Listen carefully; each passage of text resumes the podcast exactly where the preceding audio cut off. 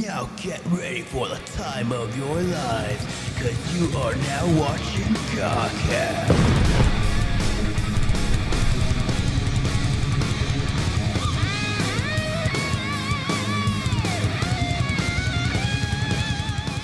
Hello, everybody. Welcome to Godcast, the show where one of the hosts spent literally a few days trying to hunt down rubber duckies to entertain the other host. I am your host, Hydrowave99, and I am joined here today with the Lord of Rubber Ducks himself, Floof Alpaca. How are you today? No. um. Anyways, uh, I'm all right, I guess. I just got back from a walk, uh, and uh, went to like 7-Eleven. Got like a, they they have this like um, orange mango, like it's like a Gatorade sort of drink. Um. Also, uh, I I forgot what I was talking about, but I like I I found out that you can rent DVDs from the library. Um so I like rented a bunch of DVDs and like I, I didn't know. Like they aren't Blu-rays, so they're going to be like, you know, standard quality, I guess, but I mean I can rent DVDs. I don't have to rent them, or is it real? No, no, it's renting still, but it's not like I purchase it. It's, I, I can borrow them from the library. Oh, I see. Yeah. So, yeah, I you don't have to pay any money, thankfully. Um, and uh, also I purchased a hard drive from like Adorama, and unfortunately, it was dead on arrival. But I hope that when it arrives there, that they don't like pull a Newegg, Like you you know how you have to like return everything. Well, I don't know if that includes like the packaging that it came in, like the blue, like uh you know box or like uh packaging, like the actual thing with your address on it and stuff. I don't know. But if you don't know what I mean by pulling a Newegg, well, I don't know. Right. I'm not going to accuse them of that. I'm just saying that I hope that it doesn't become a. Well, actually, actually, we believe that you smashed the the hard drive with a hammer before you sent it to us for no reason. So, what the fuck was that? What the fuck was that?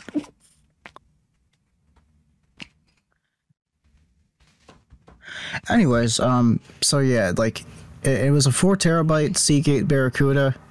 Um, I know that they're not really known for being good quality, anyways, but I mean they're they're cheap. They're like seventy five bucks, and it was like sixty five bucks on sale. So I thought it was pretty good. Um, it's like it's like the there's the uh, it's worth about uh, like a video game and uh some change, some tax, I guess. Um, I fucking saw that.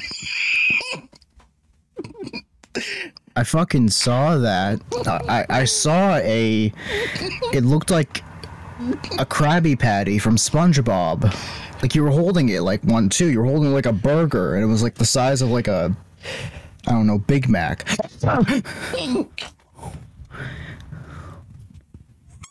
Is that a floaty one? It looks like a pool floaty.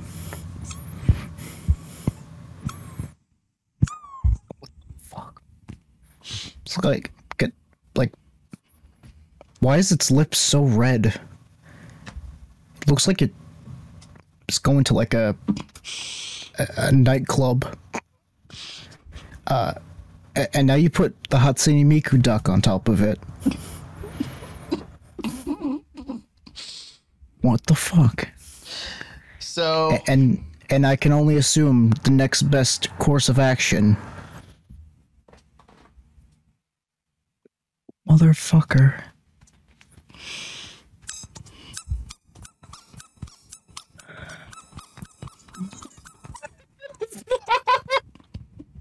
still.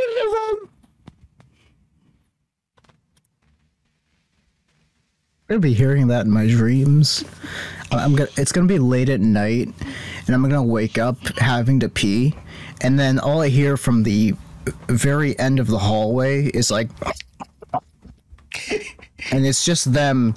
It's like a. It's like a dude in a giant rubber duck suit clambering down the hallway like Foxy from Five Nights at Freddy's, like he just running down the fucking hallway, and then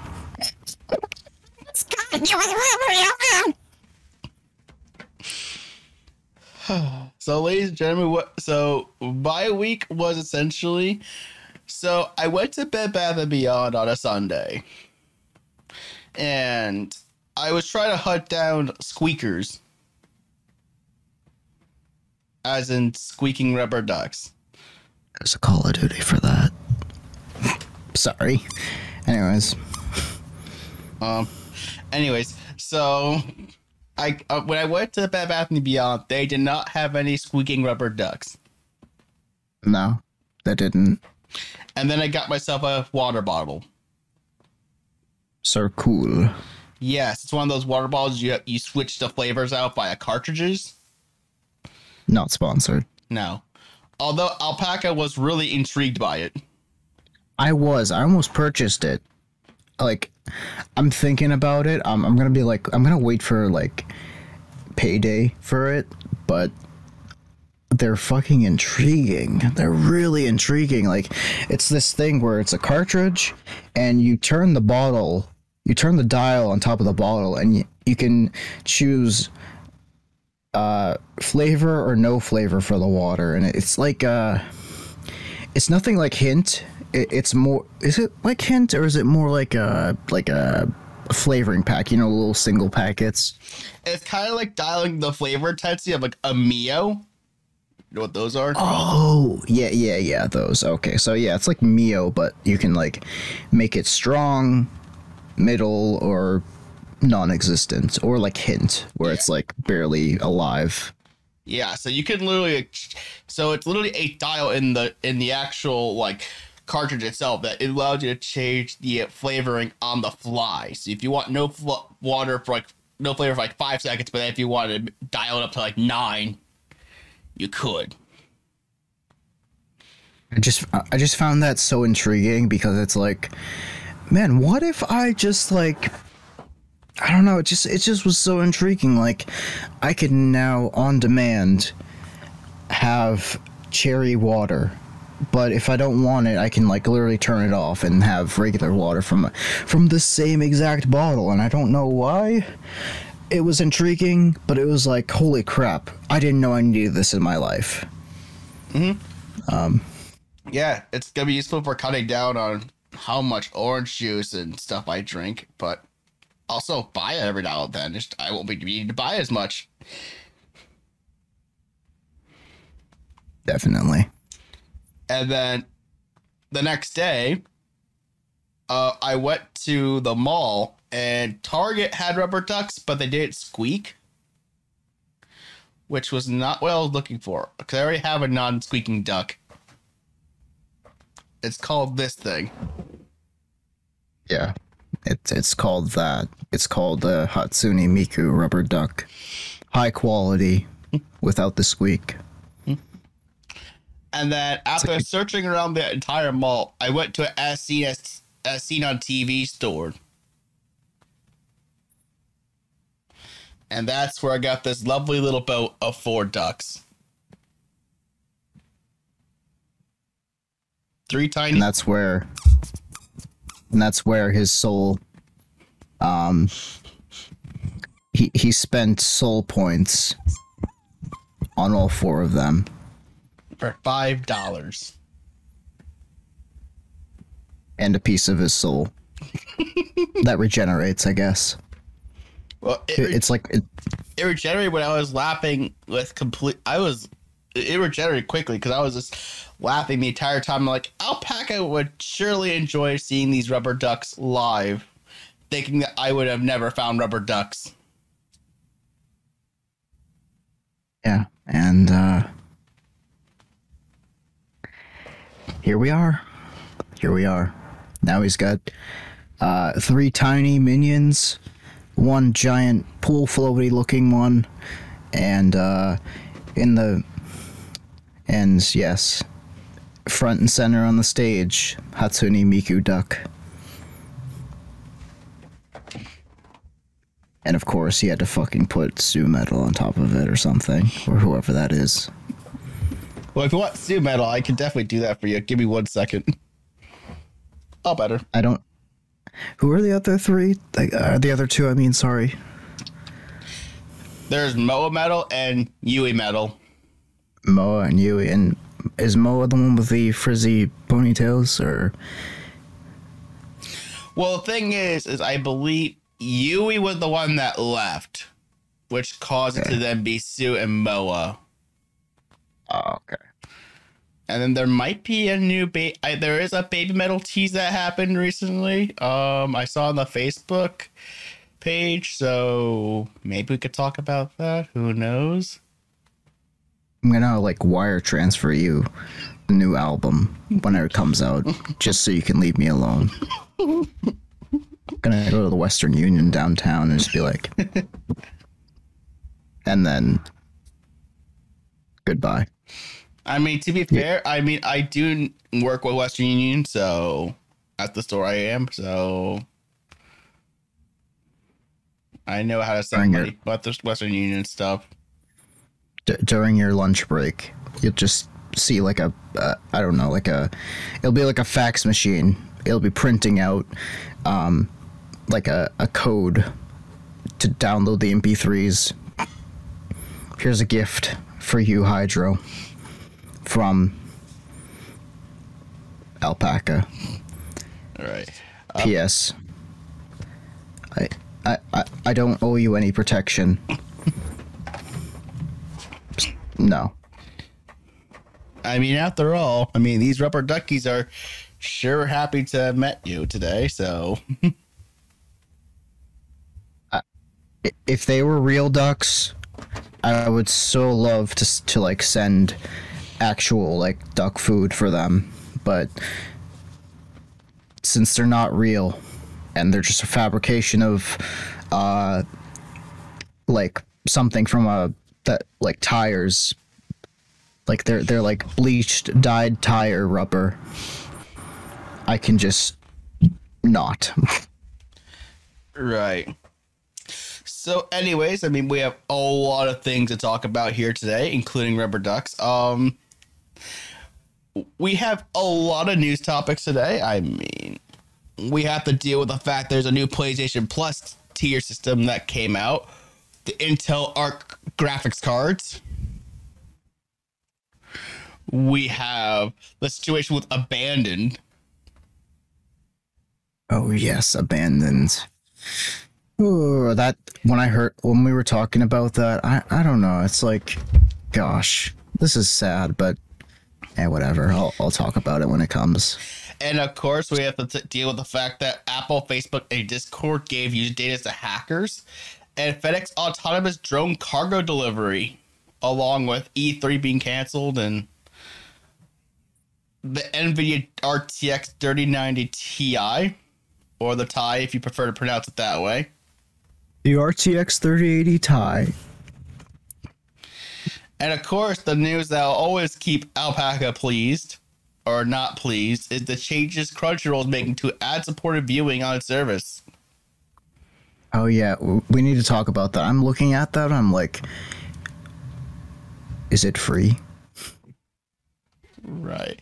So, with that out of the way, we're gonna throw like a little bit of a bonus topic for us technically because we saw this and we were like, this is probably worth talking about.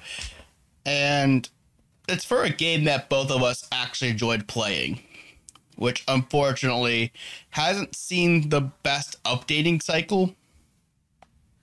Yeah. Um.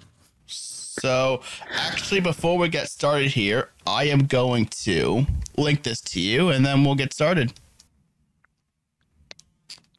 Anyway, so let's get started with this. And we have here the season one outcomes report. And what this is, is this is, you know, the people over at 343 Industries is taking a look at the community feedback and they're trying to address the concerns that the community has had. It's a pretty long article, but we're not going to go through the entire thing. I'm just going to go through the main highlights that I found when looking at this. Mhm. Now, this did get released on April 1st, but this is not April Fool's prank. Oh, thank God.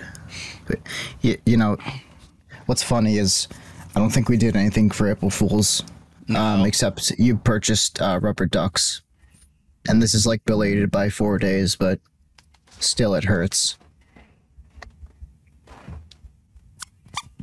So I forgot to shut my window. One second. You fucking. I fucking hear that in the background. I'm just like, I, dude, I'm closing my window. I don't need to be traumatized. Anyways, you're saying? Yeah. So pretty much, first read the introductory paragraph here. It's pretty much saying this. Since the launch of Halo Infinite, we've been paying close attention to community feedback, addressing what we can in a timely manner, communicating what we're looking on with closer look blogs, and prioritizing future content and features internally based on that player input.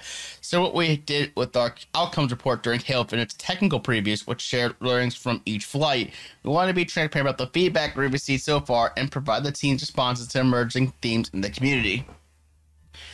You will definitely see similarities in key feedback themes from the tech previews that carry over to season one. In the months leading up to release, the team was fully focused on launching Halo Infinite with very little room to begin work on the majority of these areas, many of which are quite significant in scope.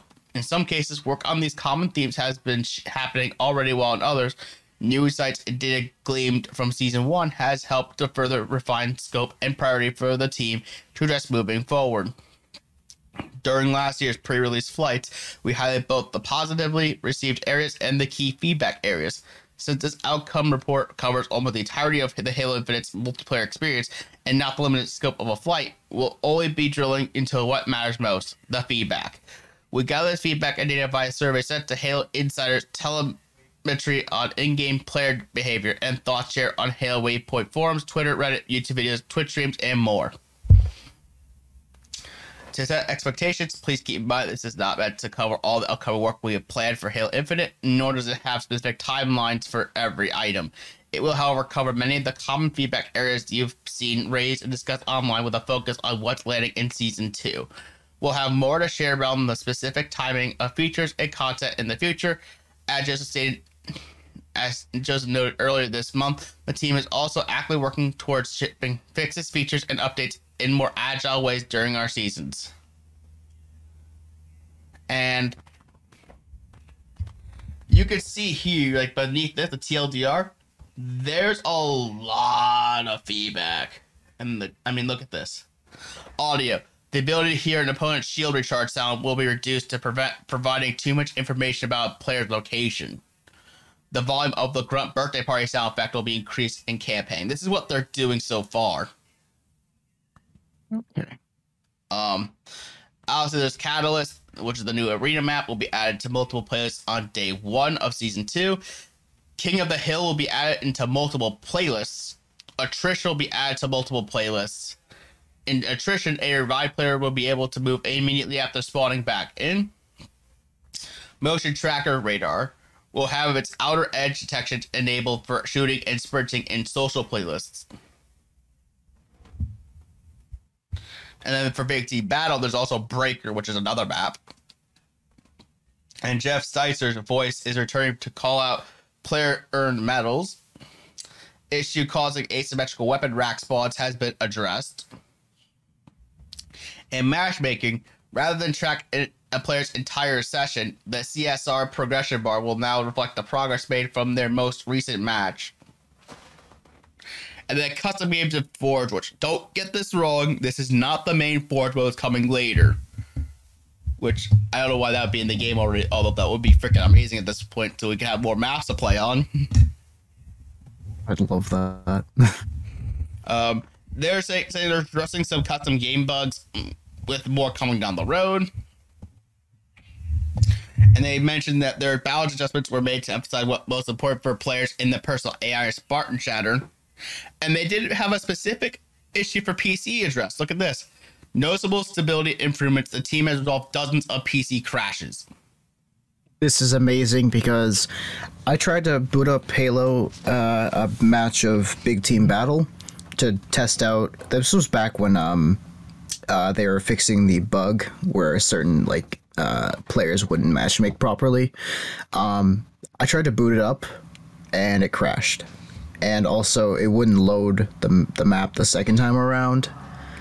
Um, I would I would be stuck in you know loading uh, map and would be stuck at like uh, I don't know, not hundred percent, and then it wouldn't boot into the next game. I'm happy about that. Yeah. Hopefully, it's actually resolved and stuff, though. Yeah. Anyways, And then for the sandbox, they actually have a couple of changes here. Uh, melee fights should be more consistent with opponents phasing through each other less and whiffing less when a melee should have connected. So they're trying to adjust the con- the connectivity of the strike. certainly. I know that there was a lock on sometimes, but I feel like it should be more like sometimes I feel like the lunge didn't happen properly. Thankfully, it's gonna be fixed. Yeah. And then they also had some changes with the weapons. And you can see here a global melee damage decrease of 10% on all weapons will require the Mangler to land two shots and a beatdown for a kill.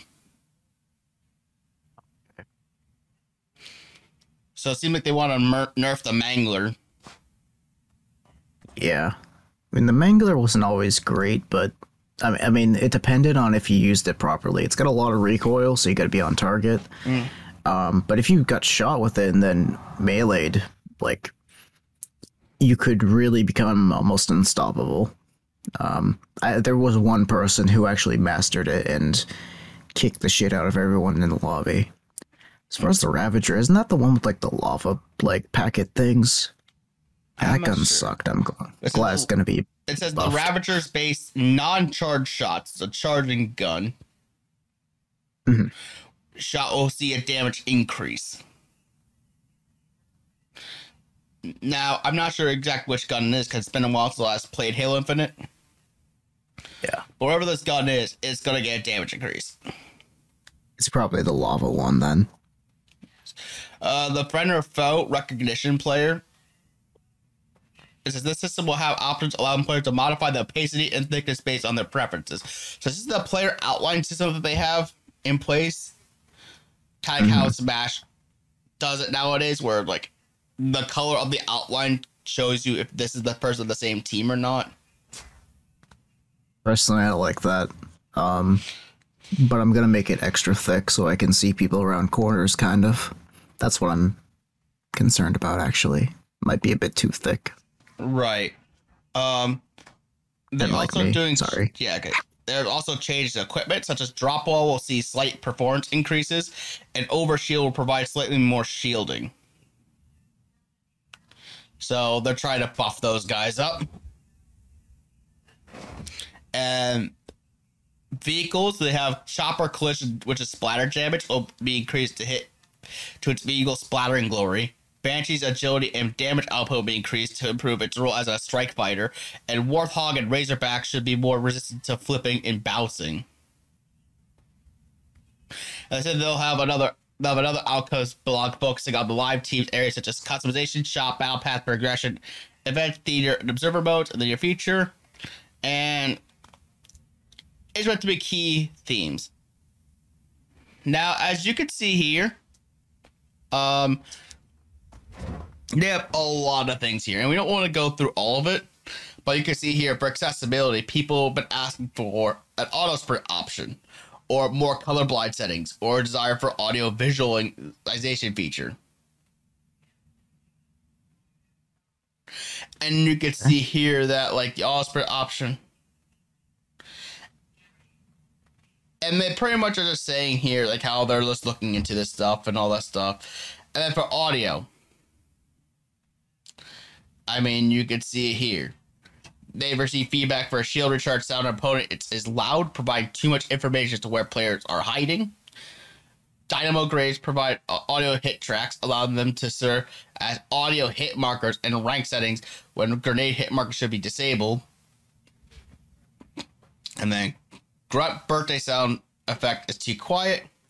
Note reports of issues hearing players and shots behind you on certain headphones.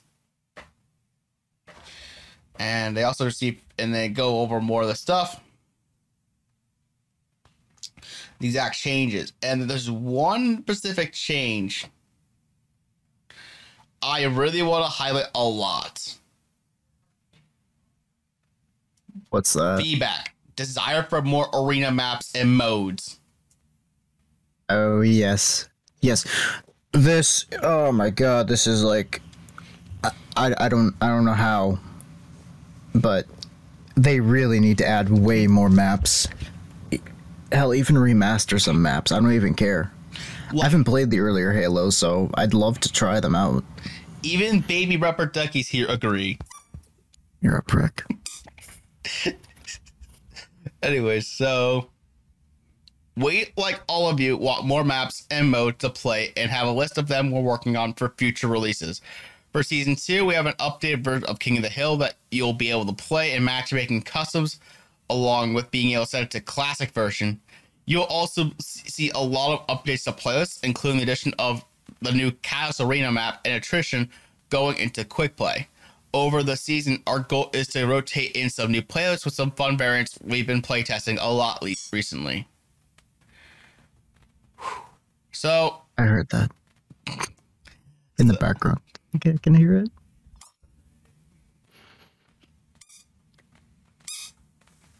I. One, one thing I would like though is like um, you know challenges and stuff. I'm not sure if they added this in because I haven't played in a little while, but I, I wish there was a way you could see your uh, challenges in the pause menu during a multiplayer match. Right. Because like uh, I'd be able to know what to do. Like if I forget, I don't have to like literally write it down to remember it, or wait for the next map. Right. But as for this, it doesn't give us a clear highlight as like rest assured we're gonna have more maps throughout season two. It's not just gonna be these two. I wish they said something about that. Like I was just something reassuring to hey, you there will be more maps throughout all of season two. That's good. But they didn't say that. Oh, they didn't say. Sorry, never mind. That's the thing. They did not say anything about more maps throughout season two, and that's what I would have liked to see, have seen, because they'll give me faith. Okay, by the end of the season two, which these seasons last about three months, yeah. there could have been like mm, instead of the two maps at launch of season two, maybe six or eight maps. Hmm And that would have been very good to see, like two maps roughly every month or so. That would have been great. Yeah, that would be really good to see. Even one per month. That that like spending all of their effort on one map that's actually really good and has a lot of intricacy.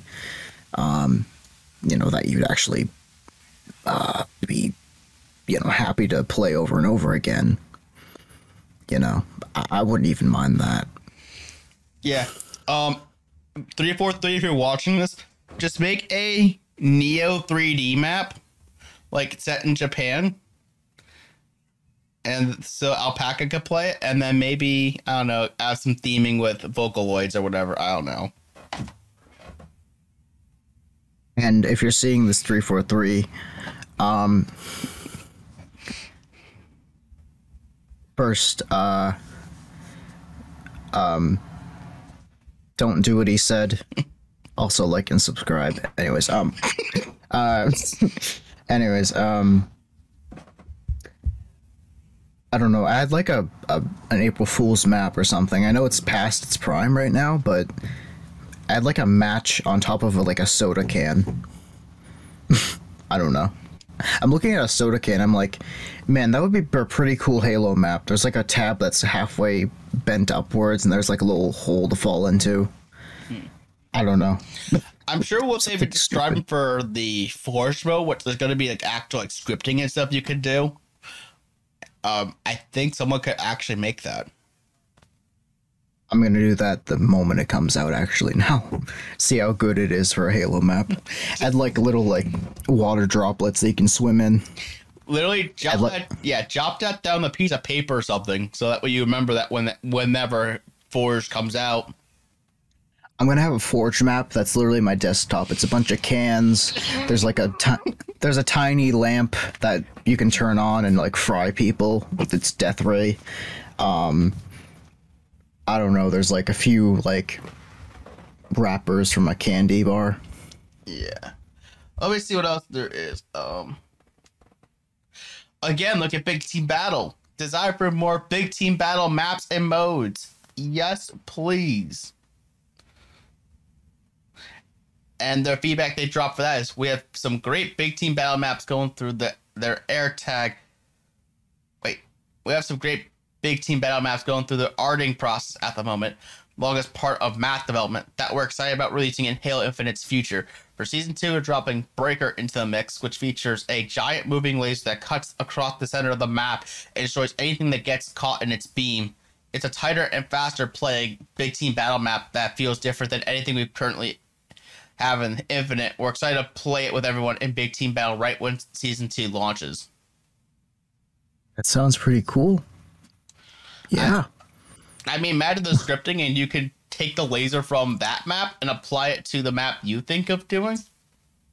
Oh yeah, and it'll just be um me in the dark shining a flashlight, waving it around as a cat's crawling on my back. And it's just me screaming as I don't know, Sadie is latched onto my uh, shoulder, clawing all the way up to my head. And as I fall over, the flashlight goes f- all the way up. Or no, no, no, it's an actual laser pointer. And one of the cats jumps up on the desktop and swats and murders whoever's in that in its like uh like whoever's in its like uh you know wherever it's swiping But yeah, um, that would be so cool I'm just looking through all. I'm just quickly browsing through this and see if there's anything else I find that would be interesting. Like apparently, there's also feedback that says many players like a reconnect slash rejoin or forfeit feature, especially for ranked.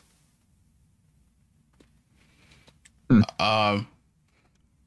Apparently, there's desire for more player agency to choose experiences via match composer feature or additional playlists. Um. Their desire for regional server selection or I think I know this was another common complaint with the desire to opt out of crossplay for various reasons. oh my god. No player collision uh for movement. I want player collision. Because like it, it sucks meleeing somebody while also walking through them. Right. I feel like it i don't know Yeah, I'm just going through. It's a desire for more adjustable game mode options to custom games. I mean, yeah, that'll kind of help. Desire for custom games browser. That's actually kind of cool. And here's another note too. Desire for Forge to arrive as soon as possible, which I 100% agree. yes And let's see what they say on that one.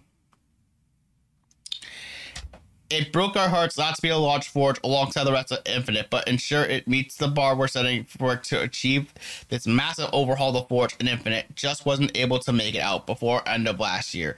It's very much another generational leap forward in what it will be capable of, and it brings with it many of the community's high requested features, which we believe will greatly empower the community to build a way more impressive and creative gameplay experiences inside Infinite.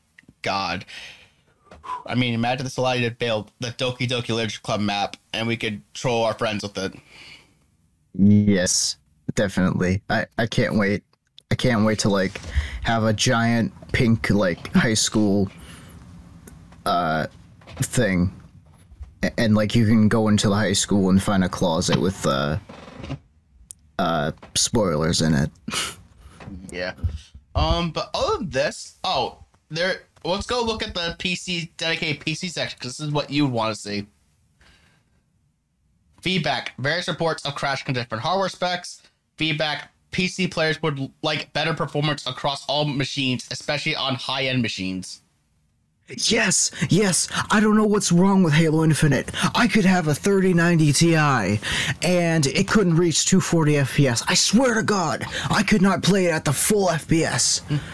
Like my my 1660 Super was doing better than some RTXs, and that's because I think like you have to set your minimum FPS to the highest, and then to be able to actually access those frames. I don't know why it's so limited. Anyways, you were saying? And then as I mean, well, I'm I think we could probably skip through the feedback, but it says like how we've analyzed in telemetry and partnering with the Halo support team to identify and prioritize issues with the most impact in terms of severity and frequency. Our internal builds have gotten much better in terms of stability as the team set out to fix common TDR, which is time detection and recovery, and other graphic crashes and more. In total, the team has resolved dozens of crashes, and the impact should be quite noticeable when season two launches, and our work will continue with all future releases. And then as for the better performance across all machines, optimization work that improves performance will be a constant goal for the team throughout the lifetime of the game. In Internally for Beyond Season 2, we've started a few focused effort a new focused effort around optimizing the game while playing at high refresh rates, 120 plus frames.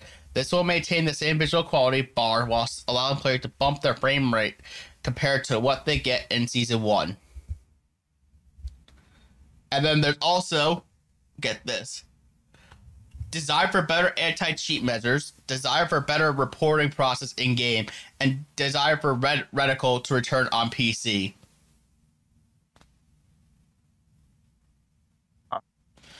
And as for that, says we know that cheating has been a hot issue for players since launch, and we're exploring a few ways to make meaningful impact in both the short and long term here.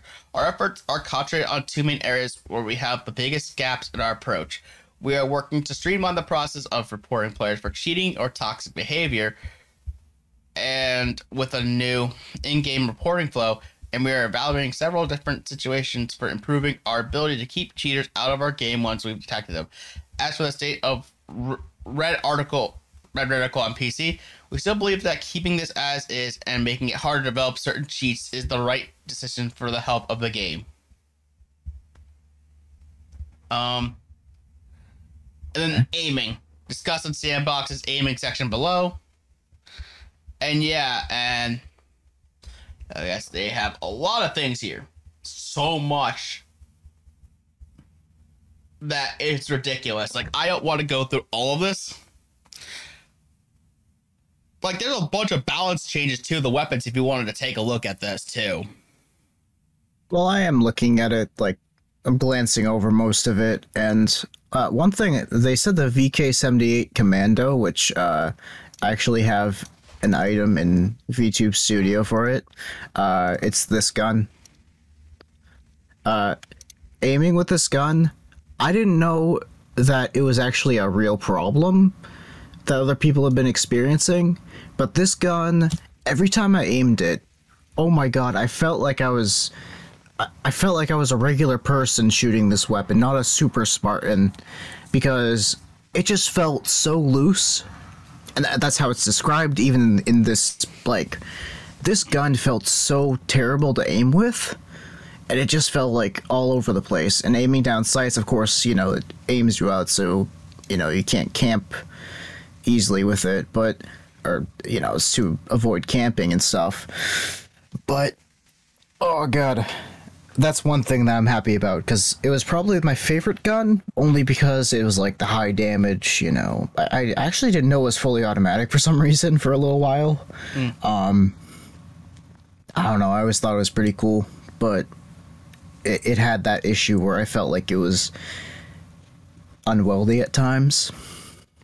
But uh, anyways, but I, I'm glancing through this. I can tell that they've added a lot um, to this game. Like they've done a lot more work on polishing the game to people's, uh, you know, desires, and they're actually taking their time while also still allowing people, of course, to enjoy the game. Um, also, I'm not sure if they've addressed this at all, but the HUD elements, like and your character, they are a lower FPS than the actual game's refresh rate. Mm.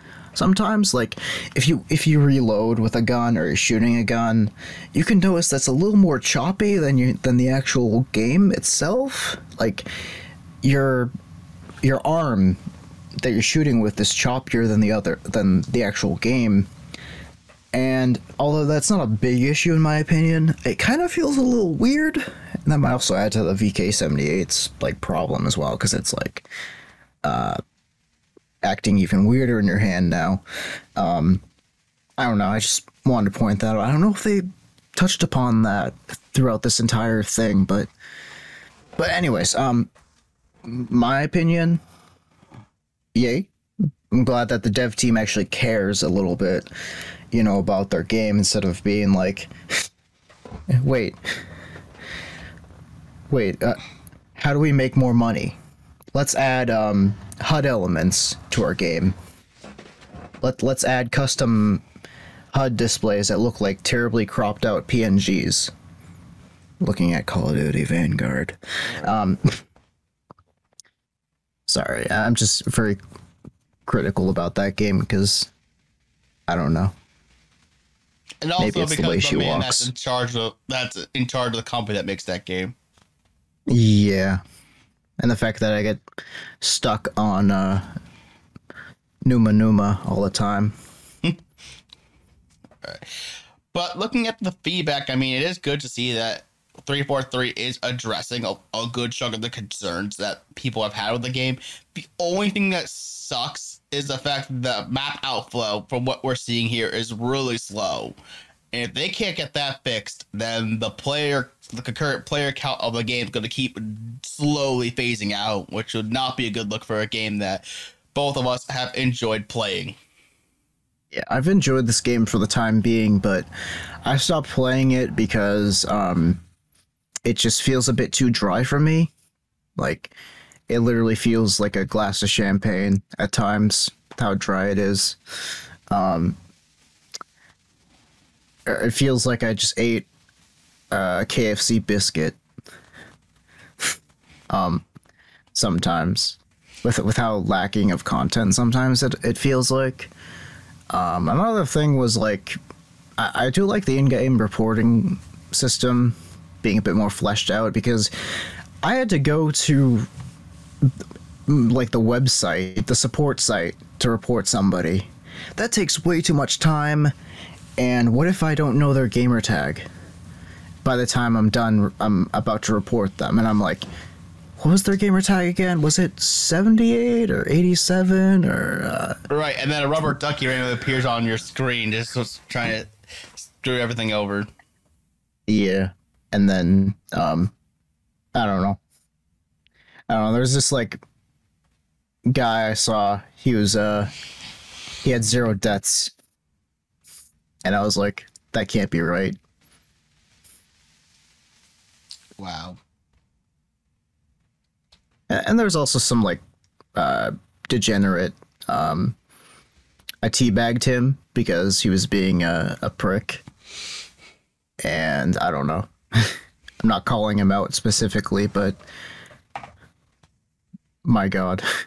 He got so salty because I teabagged him. and then he like I don't know. Right. Threatened me with a lot more than just rubber ducks. Yeah, sounds like he. Uh, yeah, that, those people always suck. The not the rubber duck threateners, but You know also sucks? Being hyped for something that never existed. Mm-hmm. Now we get to re- follow the script that we initially planned on for the week. This that first article is mostly a bonus, but that's going to be the longest thing in the video. My God. Six gigabytes worth of nothing. Hmm. So, ladies and gentlemen, we got a lot of insight here about what's been going on with Abandoned because this is a, something that I remembered Alpaca for a while I kept getting very curious about what in the world has been going on with this game. Yeah, I um you know, I was thinking about Abandon. We mentioned it once and like I was like, "Oh, Abandon." And then like a few people that I, you know, I watch on YouTube were like, "Wow, this trailer for Abandoned. Wow, it's out, but why the hell is it 6 gigabytes and why is it like just a few seconds and why does it feel like this was hyped up to to be much more than it really is?" And then like I'm just like every once in a while I'll harken back to it and I'll be like, damn, I wonder if that game is actually in development still or if it's like actually a, a joke. um and like I mean uh, but finding out what I know now, I wish the trailer was that instead of that figure walking out of the doorway, I wish it was just like this terrible um terribly compressed video of it T-posing out the hallway. I would rather have that than what we got. Yeah. So, but take a look here. Uh, this is from Lance McDonald, who's been following the situation for a while.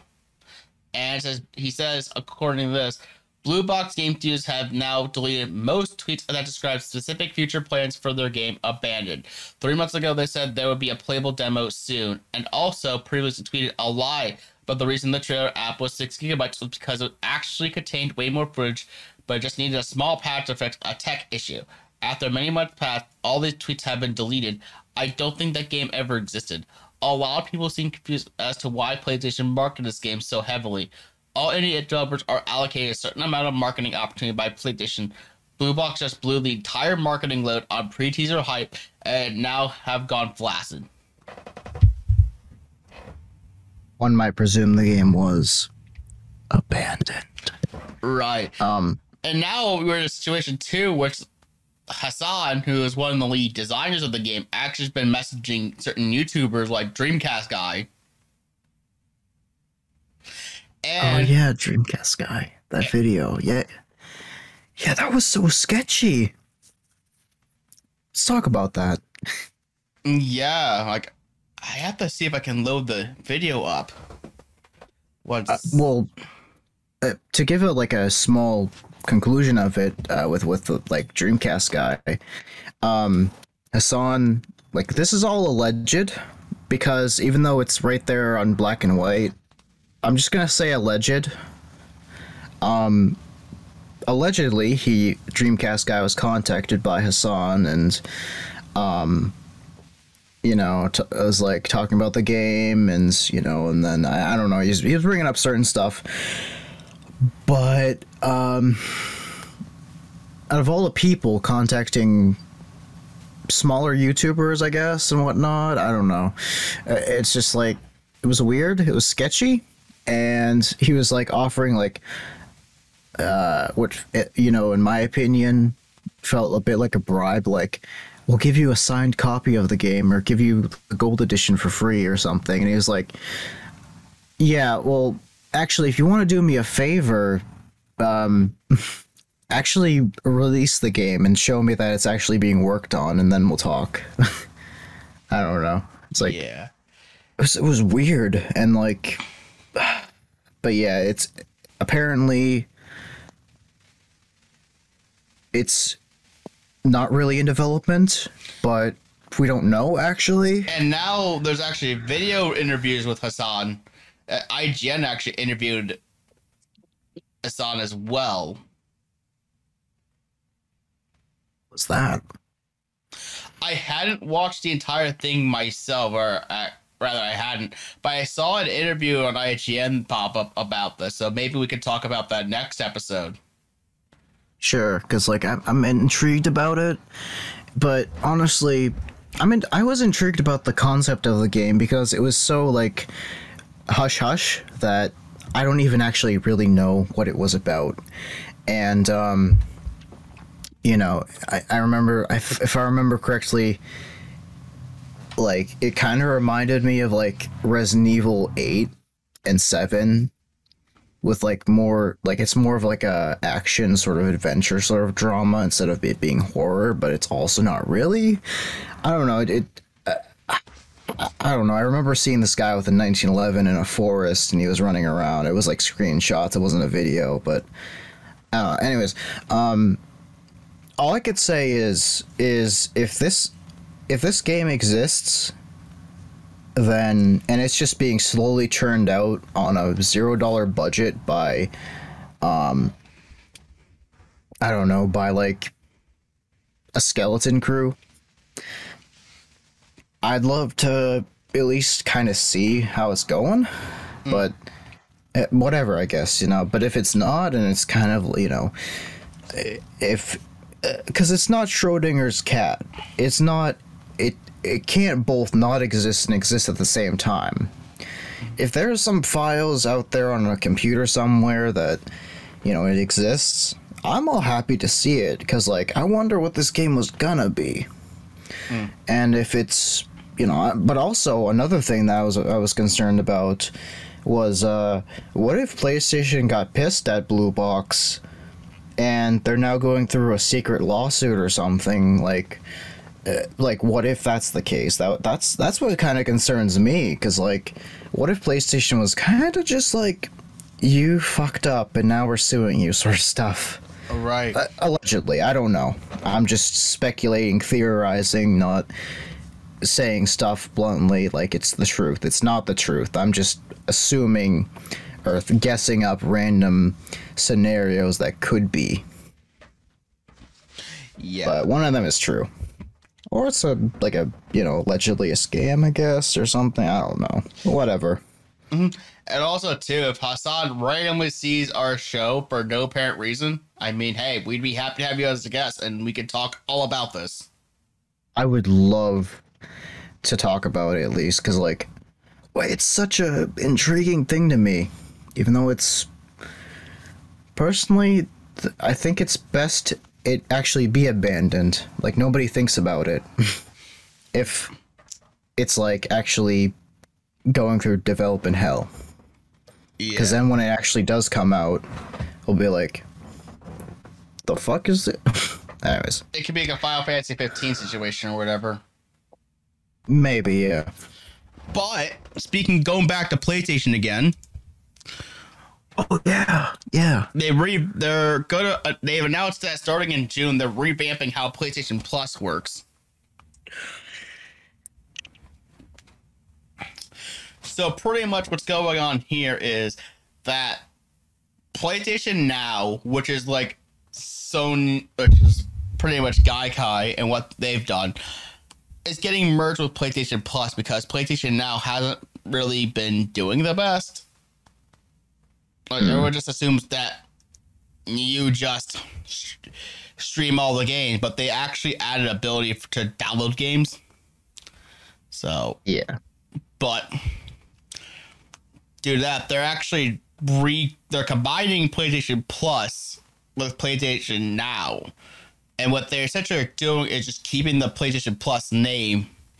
So it's nice that keeping it more consistent. But let's just talk about what they're doing here for these tiers and how it's actually working. Because we had we've talked about some rumors of this for a while now, known as Project Spartacus. It's finally here.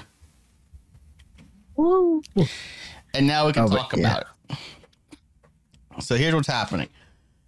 PlayStation Plus Essential. This is what we got now for PlayStation Plus. It is you get your two monthly downloadable games, some exclusive discounts, cloud storage, online multiplayer access. It's your standard tier. So if you have PlayStation Plus now, this is what you're getting. Mm-hmm. And then the, we get to the new tier, one of the two new tiers, PlayStation Plus Extra.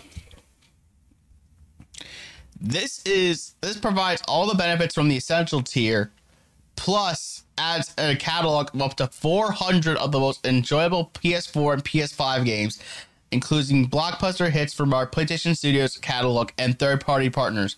Games in the extra tier are downloadable for play. So this is not streaming. So this aspect, this kind of reminds me a bit of Game Pass. Yeah, it's very Game Pass like, Well, except Yeah. until you get to the last category.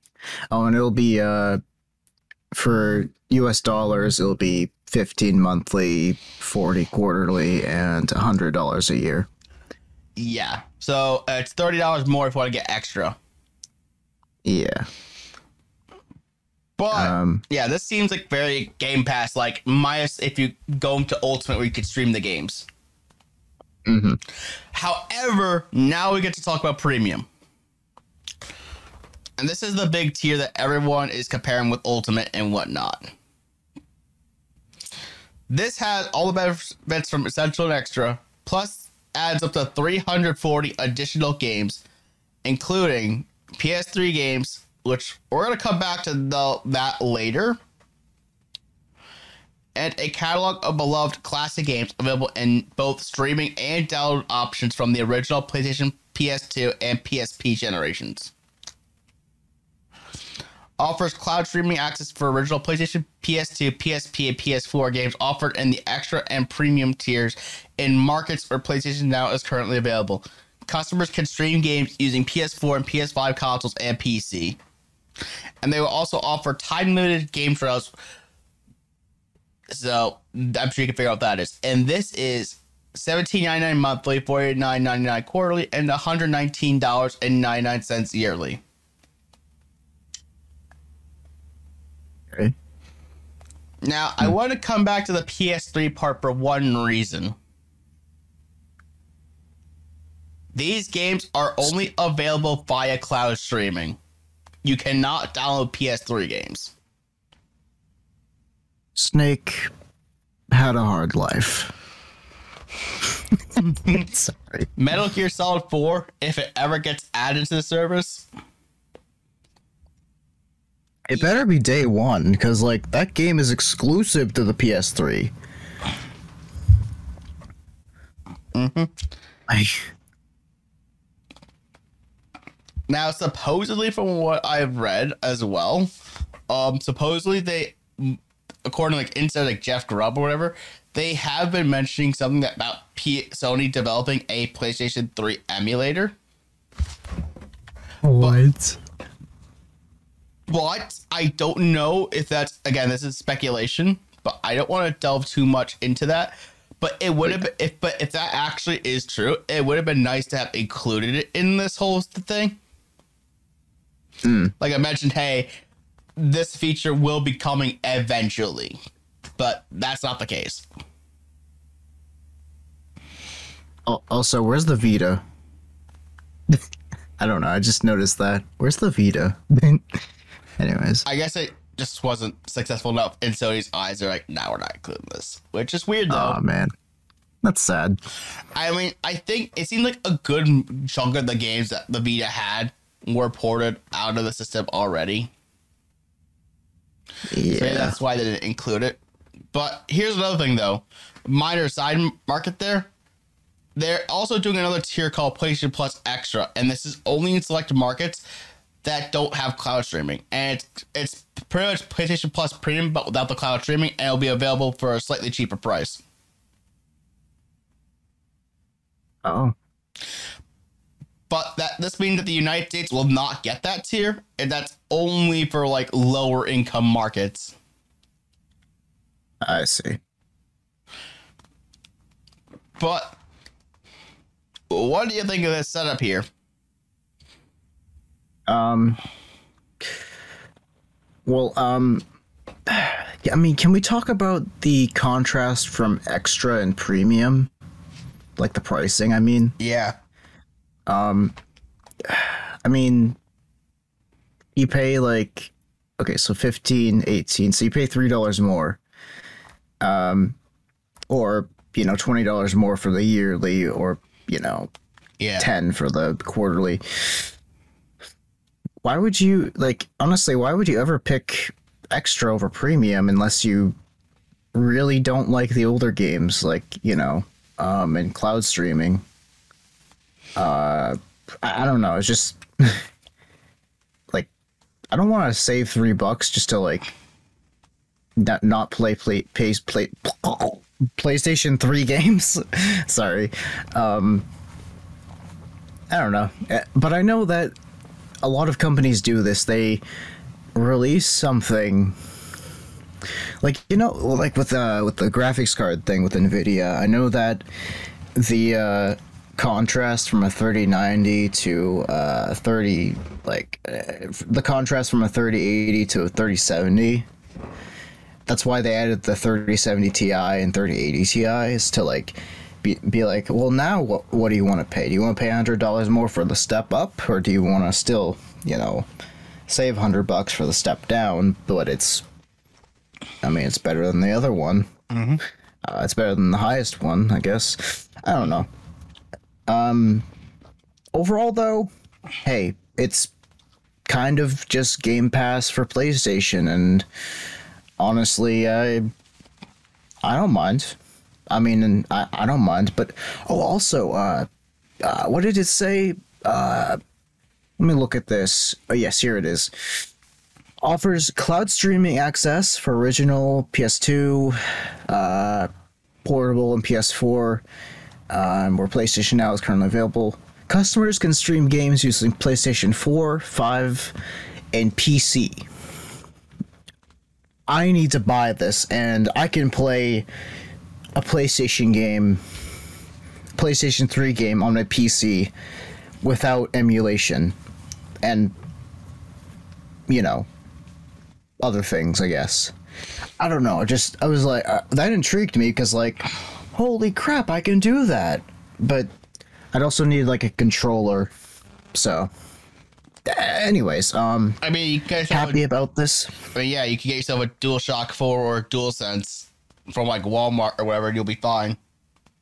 Yeah. But overall, I'm happy about this. Hey, everyone gets to enjoy older titles if they get the premium and they get to enjoy all the benefits of I don't know, now eh, as well as plus, but in a in a tiered service instead of the two separate services. Now it's 3, but they're more uniform because PlayStation Plus versus now, I mean, what is PlayStation Now? What does that mean? Now it's in tiers, so it's like, do you want the lower end or the higher end instead of it being like, do you want these two different services? Or do you want these three different services that uh, the only difference is the word at the end of them and what they give you?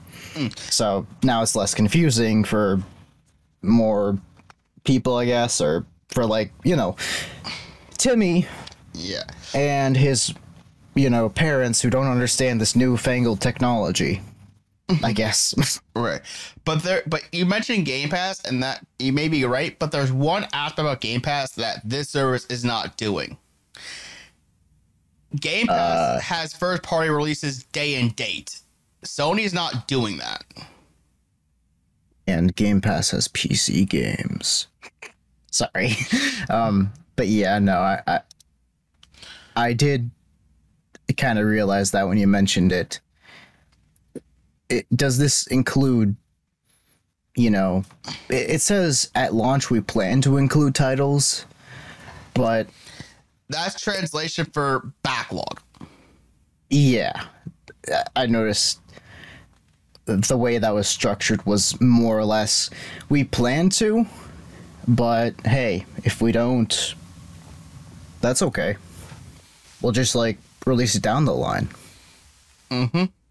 And Oh, with how Sony has been treating their PC ports, it's like going to be like about a year after the service, a year after the game launches, will be added on the service. yeah. All right then. But overall, I mean, this is a nice little change. I mean, for myself, I don't know what tier. I'm, I'm probably going to likely stay with Essential Mm-hmm. because I mean, I am a Game Pass dweeb. I kind of got, I have Ultimate and it's a better value for myself who has a PC and a console because I can just use the same service across both platforms. Yeah, no shame in it, I guess. But I mean, I wouldn't mind trying this service out. I mean, just to have it would be pretty cool. Yeah. But Oh yeah. I mean, another sixty dollars for me. I I'm not sure if I feel like splurging like another thirty or sixty dollars a year. No, I, I just tried premium once, and if I don't like it, if I had a PlayStation, of course, or if the PC uh, cloud streaming stuff was, you know, okay. Like, you know, if it was zero or very like indistinguishable with input lag and stuff because I know that's a problem with cloud gaming Yeah, I heard. that will never be really resolved until we have like fiber internet across the entire world, I guess. Right, I did hear that the cloud streaming on, you know, Sony side is not the greatest. I mean, compare if you compare it like Stadia or XCloud, it's inferior. But I mean, with Sony partnering with Microsoft to pr- increase for support of cloud streaming, it could be better down the road. They just better not release their exclusives on cloud gaming only. Anyway, sorry. No worries. However, there is some un- a change to a certain very popular game that we just have to talk about. Oh yes. And we're gonna take a look at over here at the Fortnite zero build mode that you know is actually being a permanent addition. Now we did talk about this previously in the last episode where we talked about how they were temporarily going to remove building in Fortnite, but now they're actually making it a permanent addition that you could just toggle on and off. Like if you want to go to regular build mode, you can. Do you want to go to zero build mode? You can. Mhm.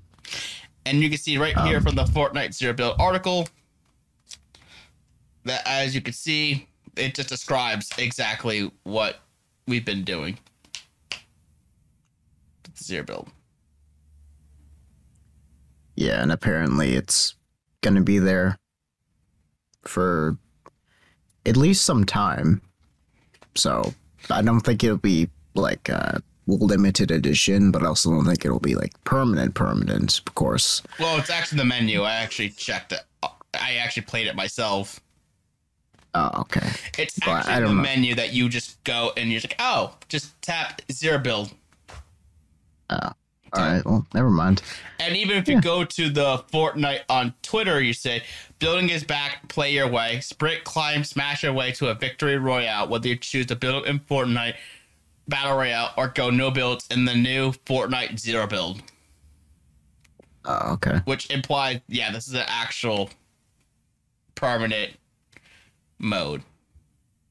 You know, it's also permanent. The Diamond Pony Glider. Sorry. You know what's permanent?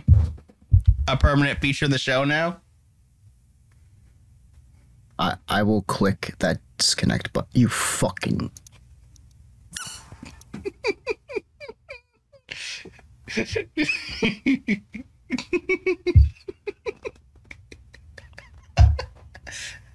How's life?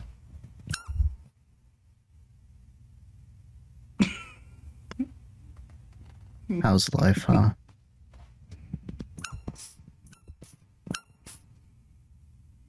Hi. Goodbye. Anyways, Yeah, so yeah, what do you think of no build actually being, you know, a actual thing that's staying in the game? uh, it's fine. Boomers rejoice. I hated the building aspect. I could not get used to it. Uh, but Drink away, anyways, boys. no. yeah. Personally, I don't really care though because I don't play it. But I don't know. It's just it's a thing, I guess. You know. Yeah, it is a thing. But Oh, yeah. great because then that means myself and Alpaca, whenever we do decide to play Fortnite again, can actually get good. yeah, I guess so. Gets good. And also, also too, uh, Sorry. no. Xbox Cloud Game Publishing Division. You know, Xbox is doing a new thing where they had unveiled a new publishing division focused on cloud native games. And what?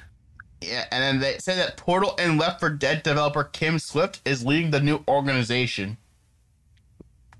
How do you have a cloud game that's also native? Well, native to the cloud. Oh, okay, okay. So it's not like here's uh cloud gaming, which is literally just an offshoot of I don't know GeForce Now or something. So it's like Xbox cloud gaming. So it'll be a little bit less uh, input lag from a you know translating from you know I don't know Steam Cloud and whatnot. I guess right. Yeah. So you can see here, according to Microsoft, the division works with studios to develop cloud native titles and bring them exclusively to the Xbox ecosystem. The division is led by Kim Swift, who joined Xbox last year as cloud gaming director. Swift rose to prominence as the project lead, lead and designer of Valve's Portal before working as a designer and artist on Left 4 Dead, and sequel was more recently game design director at Stadia. So he pretty much took someone that was from Stadia. Microsoft at least did. Yeah. And a present. Um, yeah, are you gonna say? Yeah, and uh, I think that would. I think that's a good decision actually, just because like even though Stadia was a bit of a you know a mess, having somebody who's leading the team that's you know a, a design director at Stadia. I mean, I think that would be pretty all right. You know, having somebody who who knows what they're doing. You know, especially like game design, because like um, working around input lag sort of stuff that would also help. You know because like being able to design a game to be uh to decrease the time it takes to push a button and things happening you know stuff like that Right. but yeah anyways Yeah, so as you can see here, the concept of cloud native games differs somewhat from simply streaming games to a player's display using something like Game Pass or PlayStation Now. Well, technically, this counts as cloud native because it relies on remote servers. These servers are still mainly running games that were designed for home consoles, which would provide identical performance if installed locally. And says Swift explained that the division's mandate is to partner with world class game development teams to develop cloud native games to bring unprecedented experiences to players that can only be achieved with cloud technology. It says instead, cloud native games use the cloud to process certain parts of the game, such as physics, lighting, environments, or AI. And it says this has a number of potential uses, such as freeing up processing power on a home console or making sure that players joining an online world can get all the same synchronized experience.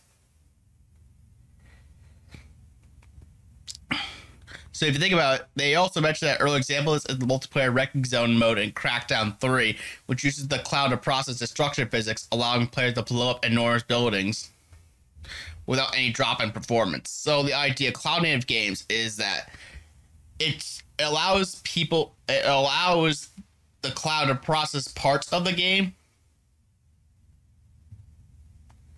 that's pretty interesting I, cause I know like um like portions of the game not not like the entire game. Because like uh, nowadays or like you know with game streaming on a really more powerful computer than any of us would ever have in real life to our computer. And if our computer at least can output a display and you know uh, you know stream good enough i guess you know download uh, the you know what's the incoming packets and stuff um, we can literally run like decades old computers playing the latest games because all of the actual horsepower is being put on a server somewhere out there. And your internet connection of course. So handling half of the workload it's like uh it's like uh you know it's like uh, using um uh, it's like using a uh, you know graphics card to stream instead of your cpu because your cpu like with nvidia um they're the nvenc encoders they're usually a separate part of the gpu it barely uses any of the actual gpu it uses its own encoder. And instead of using your CPU, which you know, if you have an archaic or older CPU, you know, it, it might be a little bit more of a struggle. So, that's an interesting way of uh, achieving like cloud native. I, I, I like the idea of that. It's like a hybrid almost, you know. Yeah, so in other words, like if you wanted to process destructible environments, which would definitely be very taxing, Yeah. this allows you to potentially free up space by st- essentially streaming the the ability to do it. And as you'll see here, uh, he mentions things like cloud gaming is still in its infancy, said her presentation. And at the time when Netflix was formed, internet speeds were not what they needed in order to send packets fast enough to support streaming. So instead, they sent physical packets in the mail in the form of DVDs, and they had to wait for technology to catch up with their vision. But they were ready for it. Swift says she sees the future of cloud gaming falling into three separate categories ubiquity, cloud AI, and runtime calculations. According to Swift, ubiquity is the ability to stream games on any device, even though that wouldn't be powerful enough to run them natively.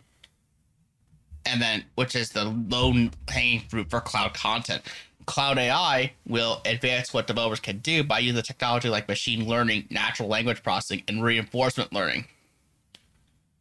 It says while this could lead to benefits for player in the shape of things like more convincing NPCs, it could also lead to useful tools for developers such as the ability to create QA bots which can use machine learning to test games on a huge scale, toxicity detection and filters, and using machine learning to improve games that have procedurally generated features.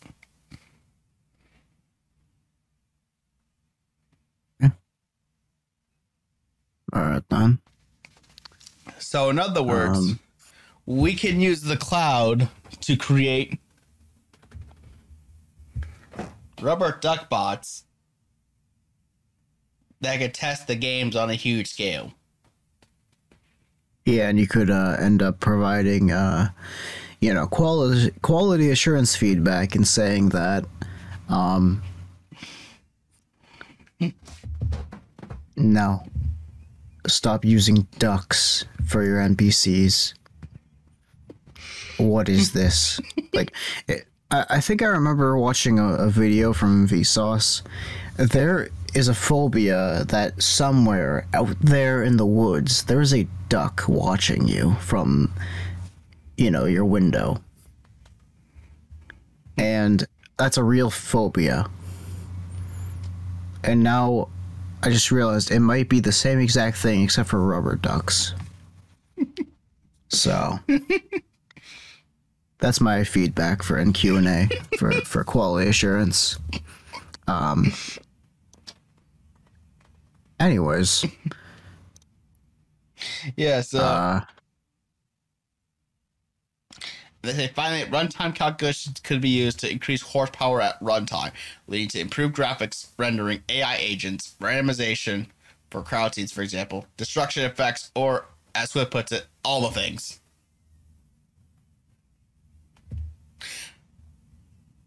and they say and she says i really think this is what people think of when they hear cloud gaming at one point i was working on a cloud title and was asked the question how do we build massive concurrent scale for players and make it that more engaging? How can we have more players in a space than we've ever seen before? And these areas that definitely require longer term investment but we're excited to start looking forward and driving what that possibility space could be. And yeah, that's what they have to we have to say about that. So I mean, Yeah. this seemed like this could be really cool if they could push this cloud native thing forward. mhm. Like obviously, streaming games could potentially be a future, but imagine if you had like servers for certain aspects of the game that you know, like say maybe the Xbox Series X or the PS5 couldn't handle, like destruction or very complex things. And this could especially be useful for MMOs too. Oh, yeah. Like especially if we, Um, if we make the rubber duck MMO, that'll be great. Yeah, um, and then we'll, uh, you know, cancel it for, uh, you know, um, existing, uh, digitally and physically. um, kind of like how E3 got canceled this year. Yeah, of course.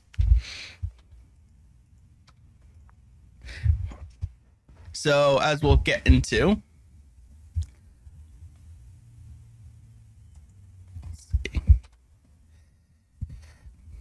So we scroll down here.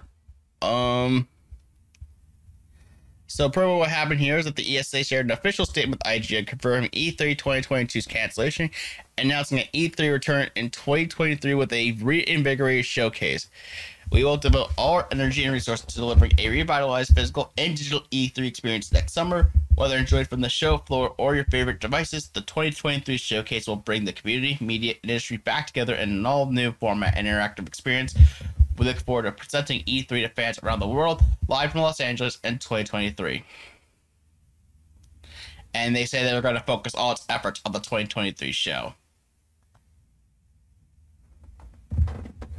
So,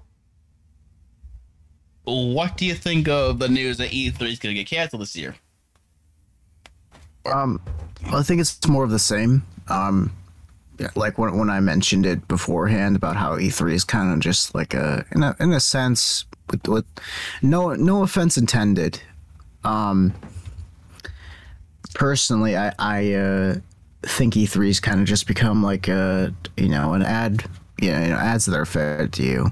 I don't feel like it's uh, worth being there anymore because it's you know I mean I mean like they're showing like uh, older like footage and um like I think I just I saw somebody like um shaking hands with Shigeru Miyamoto in a Nintendo 64 shirt. And I'm like wow. Oh my god that like what? That's pretty cool. Um I mean, but now it's kind of like, do I really have to be in the flesh anymore? I can just watch it from my home. Well, I think we're thinking of Um, more. I think the Game Awards has that worse than E3 because E3 I rarely see any other ads besides like the showcases. Yeah, I mean, I mean, um, I don't know. I, like personally, I I've ran into like um so many like uh the truth ads for like anti-smoking. So that that's what I mean mostly. Yeah, that's where you're gonna find that. Uh, like you're thinking the Game Awards because that's where you find all of that. I never really see that at E E3. Oh, okay. I don't know. Um, there have been cool things that happened at E3, but uh, whatever. I don't know. I'm, I'm yeah, I don't know. I think for us, E3 just I mean, here's the thing though. For us, at least, like yo, for just the consumer side who only wants to focus on just hearing game announcements, yeah. this doesn't really matter that much for us who only want to see game announcements. It more so Yeah. comes down to the convention goers and the fact that these conventions actually lead to developer negotiations. Mm, This is the side that not many people realize. This is where developers can meet up and get ideas down. Like, here's a funny thing.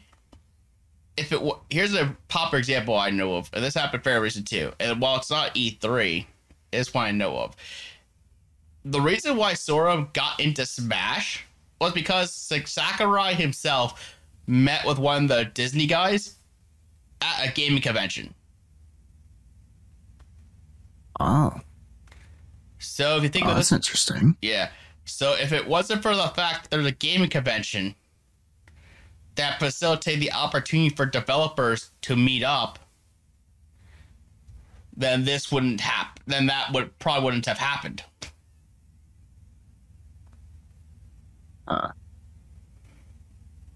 Yeah.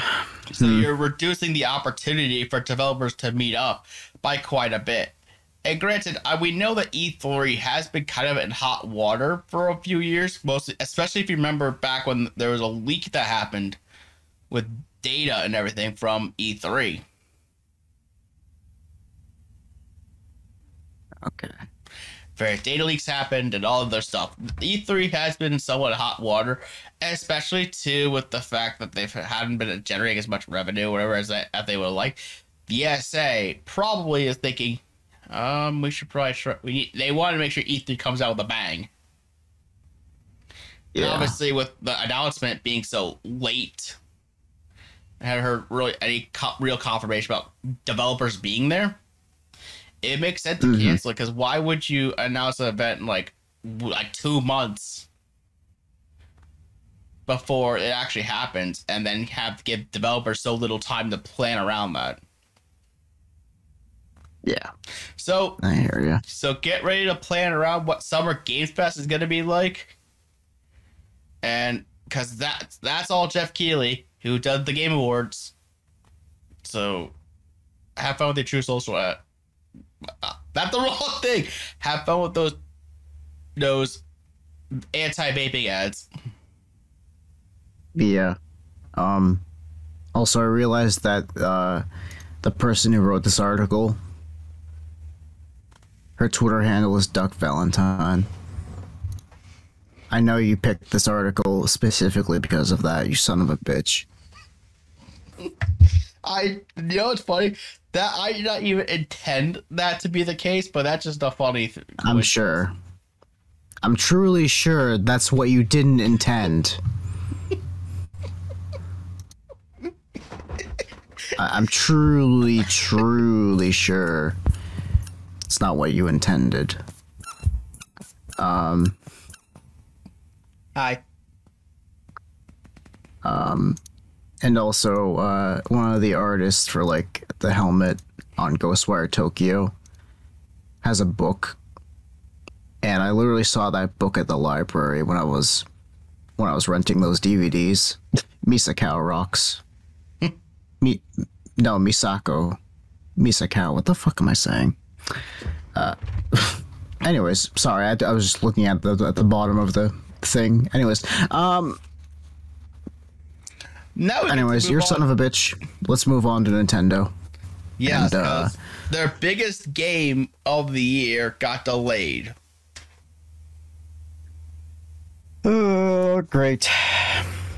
Um, and we don't really talk. ab- Yeah, yep. So we don't usually talk about game delays very much, but for the sake of you know the fact that this game is going to have a massive impact on the Nintendo Switch when it comes out, likely Mm-hmm. means that this is something worth talking about.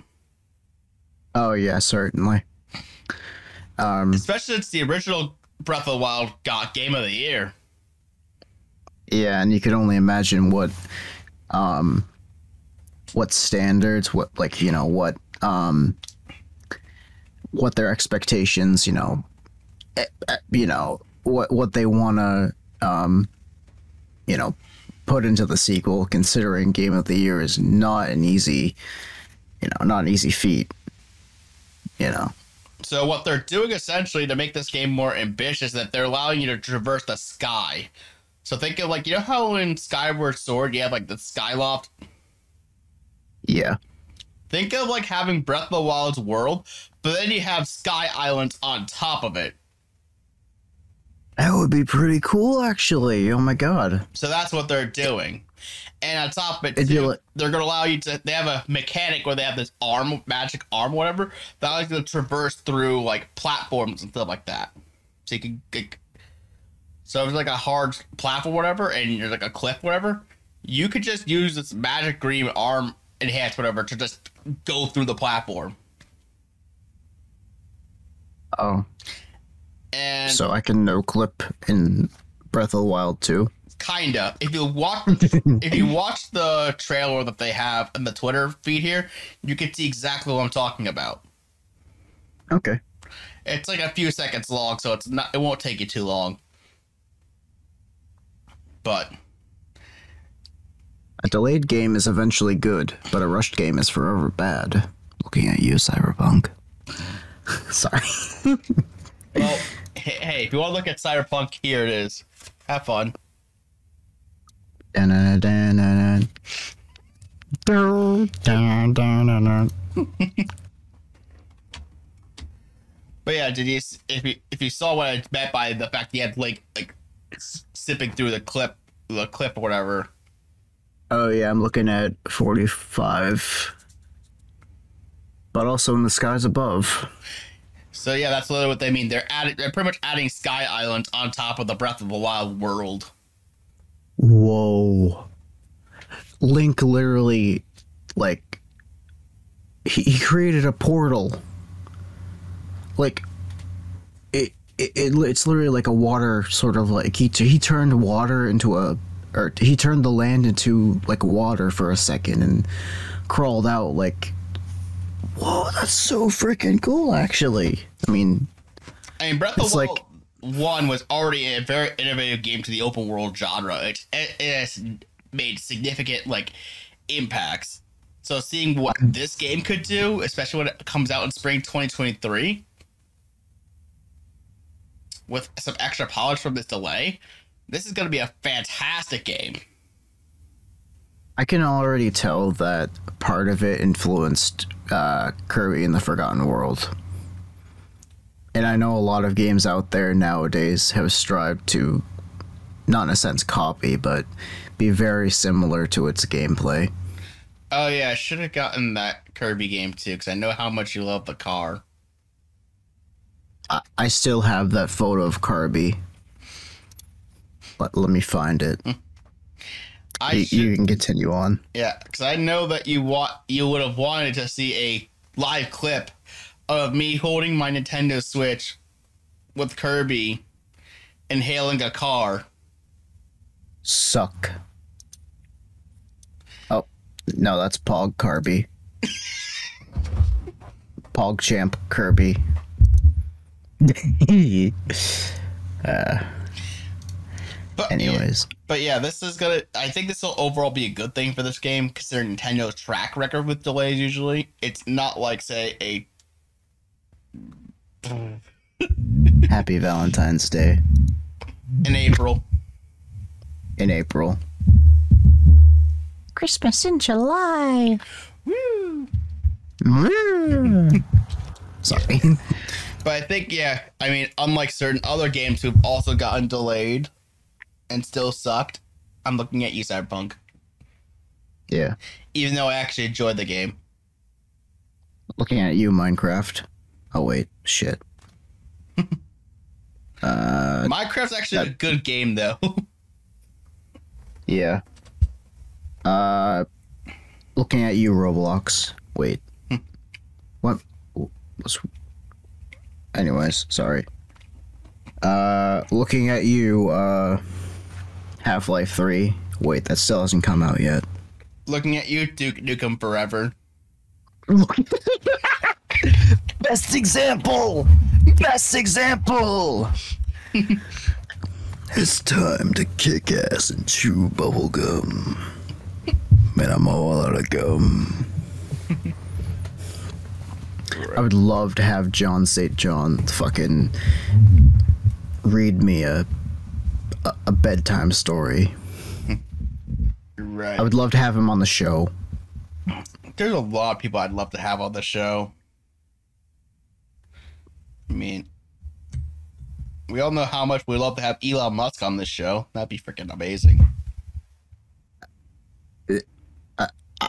you know that that would be amazing but i feel like we wouldn't be able to compre- com- we would be so dumb compared to him that we couldn't comprehend him to the point where like his topics that he talks about they would be so advanced for our tiny minds.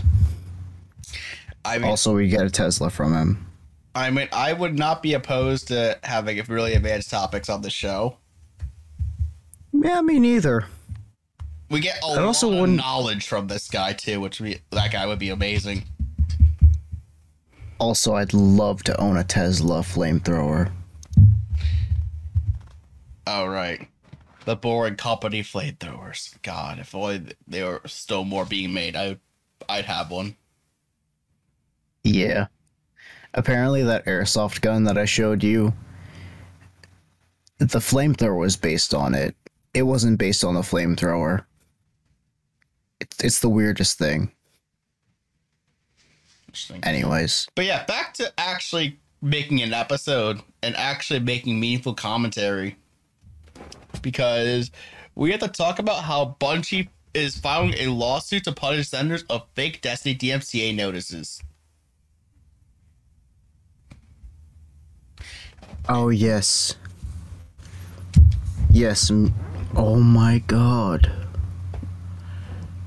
This is like yeah, yeah. This was this. I didn't really want to talk about too much, but yes, this is like this is the this is amazing because this just shows that the copyright system with YouTube.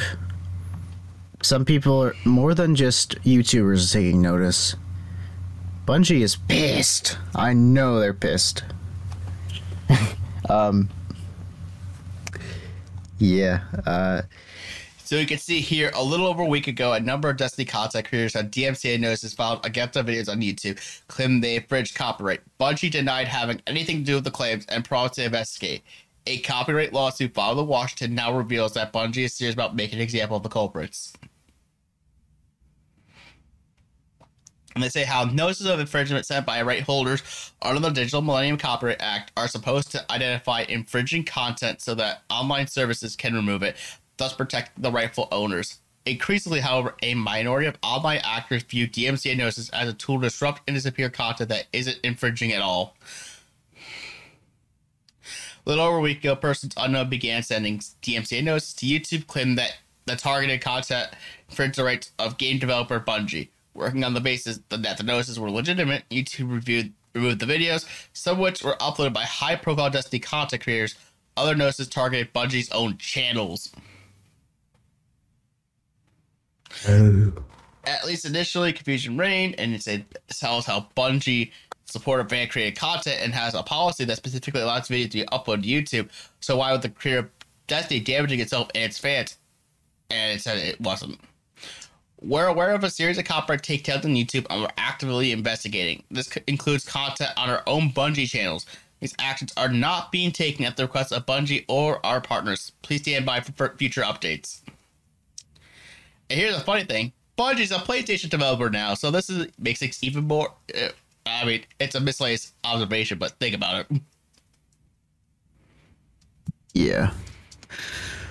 Um, Well, it's kind of like that Bungie essentially is Sony's version of how Microsoft treats Mojang. Mm-hmm. Leave it alone, let it su- suffice to its own things. Yeah, and uh, you know what's funny is the fact that it was Bungie's own channel that you know got it got striked. I think it's kind of hilarious. It's like that um trust no one, not even yourself, and it's like a guy sitting at a computer desk and the same guy is holding a gun to the back of that guy's head. Right. And then late last week, Bungie issued another statement revealing that the takedown notices were sent from a fraudulent Google account that was crafted to mimic anti piracy partner CSC. Google eventually terminated the account, began reversing the fraudulent takedowns while removing copyright strikes against YouTube users. Bungie went on to criticize Google for processing the fake notices, but noted that the company had agreed to implement improvements to reduce such mistakes in the future. There's a chaos aside then, Bungie Google acted to clean up the mess, but it's now clear that Bungie isn't prepared to let this go. In a relatively unusual move, the developer has filed a full blown lawsuit in the United States to identify the culprits and hold them to account.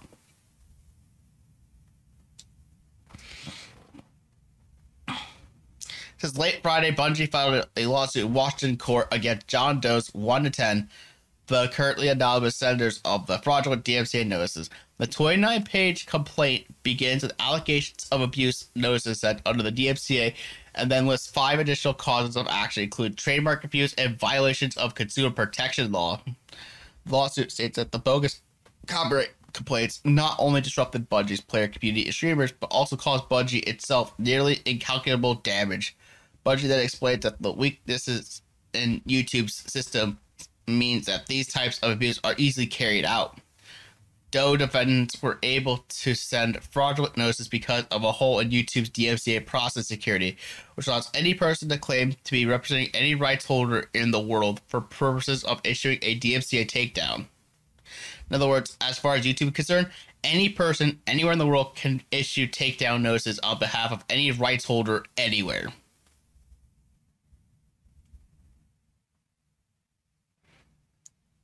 Yeah. So, um, I mean, this stuff happens all the time, you know, and like, no offense, but I feel like YouTube doesn't, you know, like, they know that it's an issue, but they're treating it like it's not that bad. Um, like I I don't know it just feels and it's really easy to do this you know. Like if you like and the thing is is that most of YouTube is run by you know, AI. It's run by AI created to, you know, do what, you know, other employees could do. And it's but this AI doesn't really understand what context is. That's the difference between a human and a, you know, an AI. At least nowadays, is it doesn't understand what context is. You have to apply that context and make sure it understands that. You know, and um, as far as uh, you know, with with Bungie, um,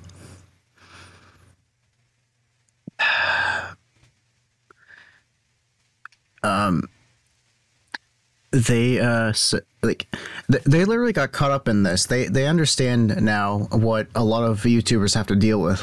Actually, you know, um,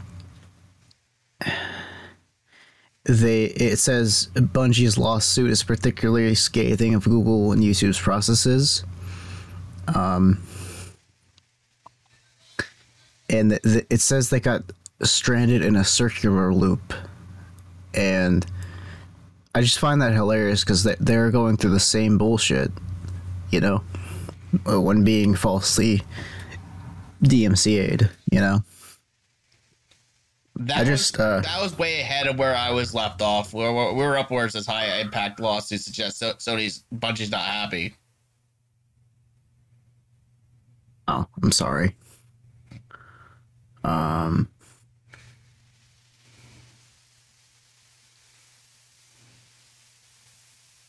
Uh, are we? We were. I was telling you, if you scroll up toward the top, it says it starts. It's the section says high impact lawsuit suggests Bungie is not happy. Yeah. Um. That's where we are. I'm sorry. Just this. All right. Well, I mean, I'm sorry for keeping it kind of rigid, but I I think it jumped a little far ahead. But I just want to get through. yeah, I understand.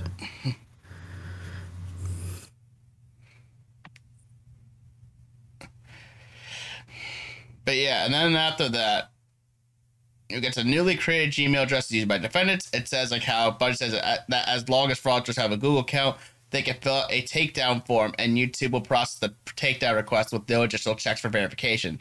And it was exploited between March 17 and March 22, and the newly created Gmail addresses sent a wave of fake notices to YouTube. They apparently did not look like legitimate CRC notices, but it wasn't noticed at, at YouTube, meaning that the innocent YouTubers receiving copyright strikes for no reason.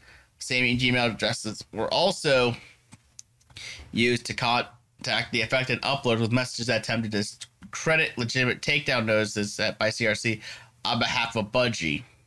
And then a second newly created Gmail account was then used to send abusive messages to the email addresses of Bungie's brand protection vendor.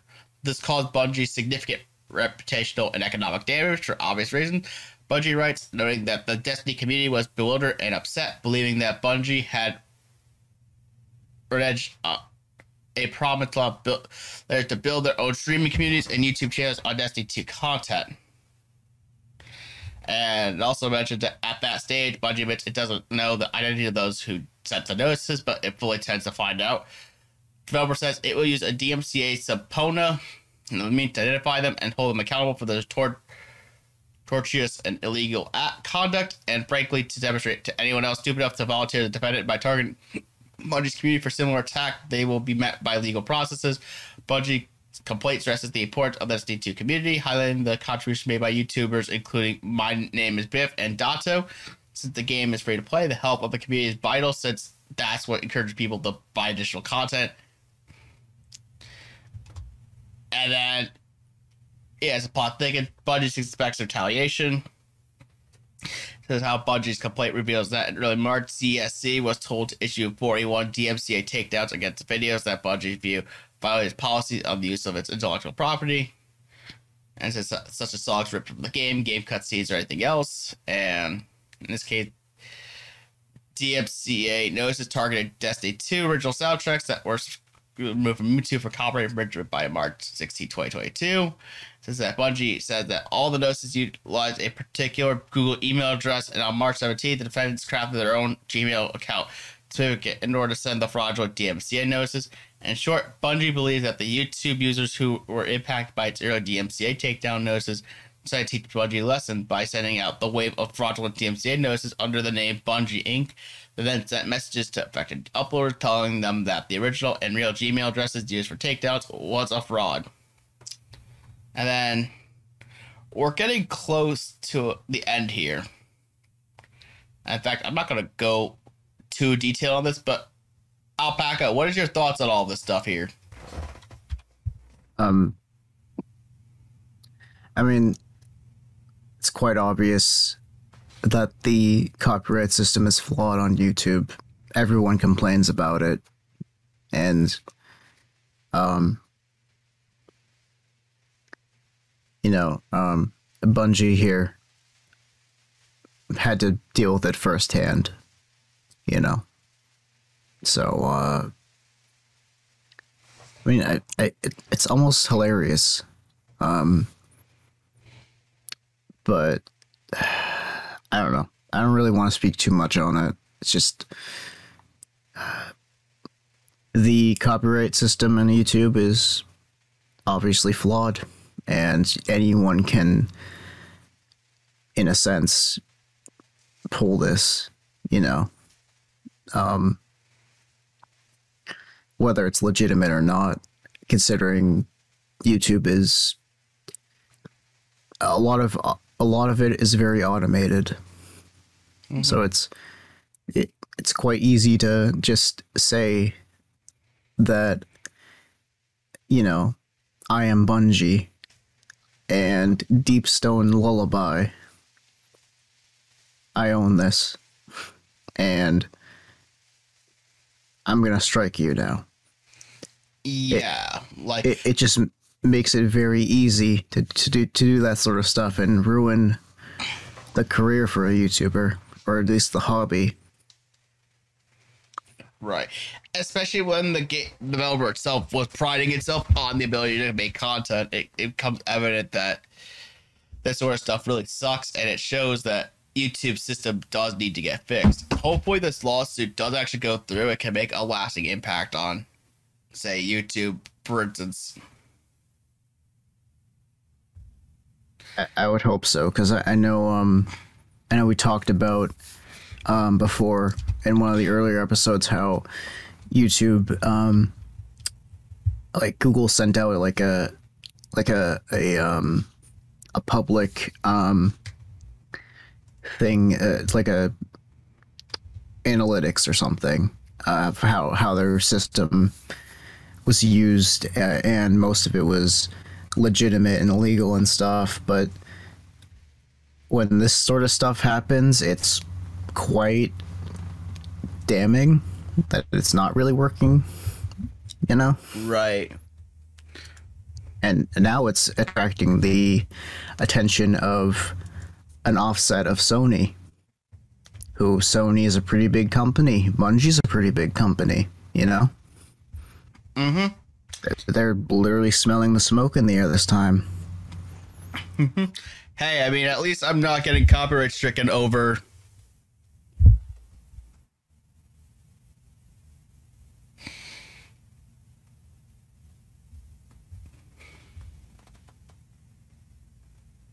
you suck Wah.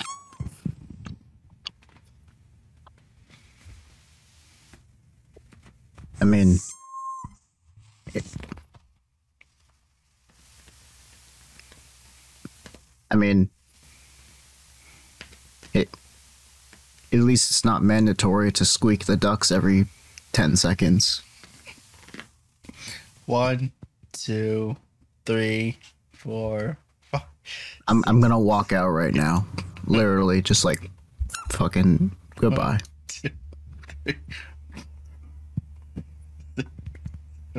Eight, Uh, nine. I'm, I'm gonna walk out. Fuck a duck. They They need to make like a rubber duck. I'm literally the shape of a rubber duck.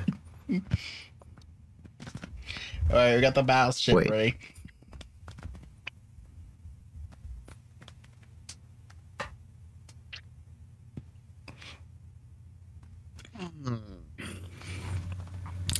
So, I made this joke when we were off camera.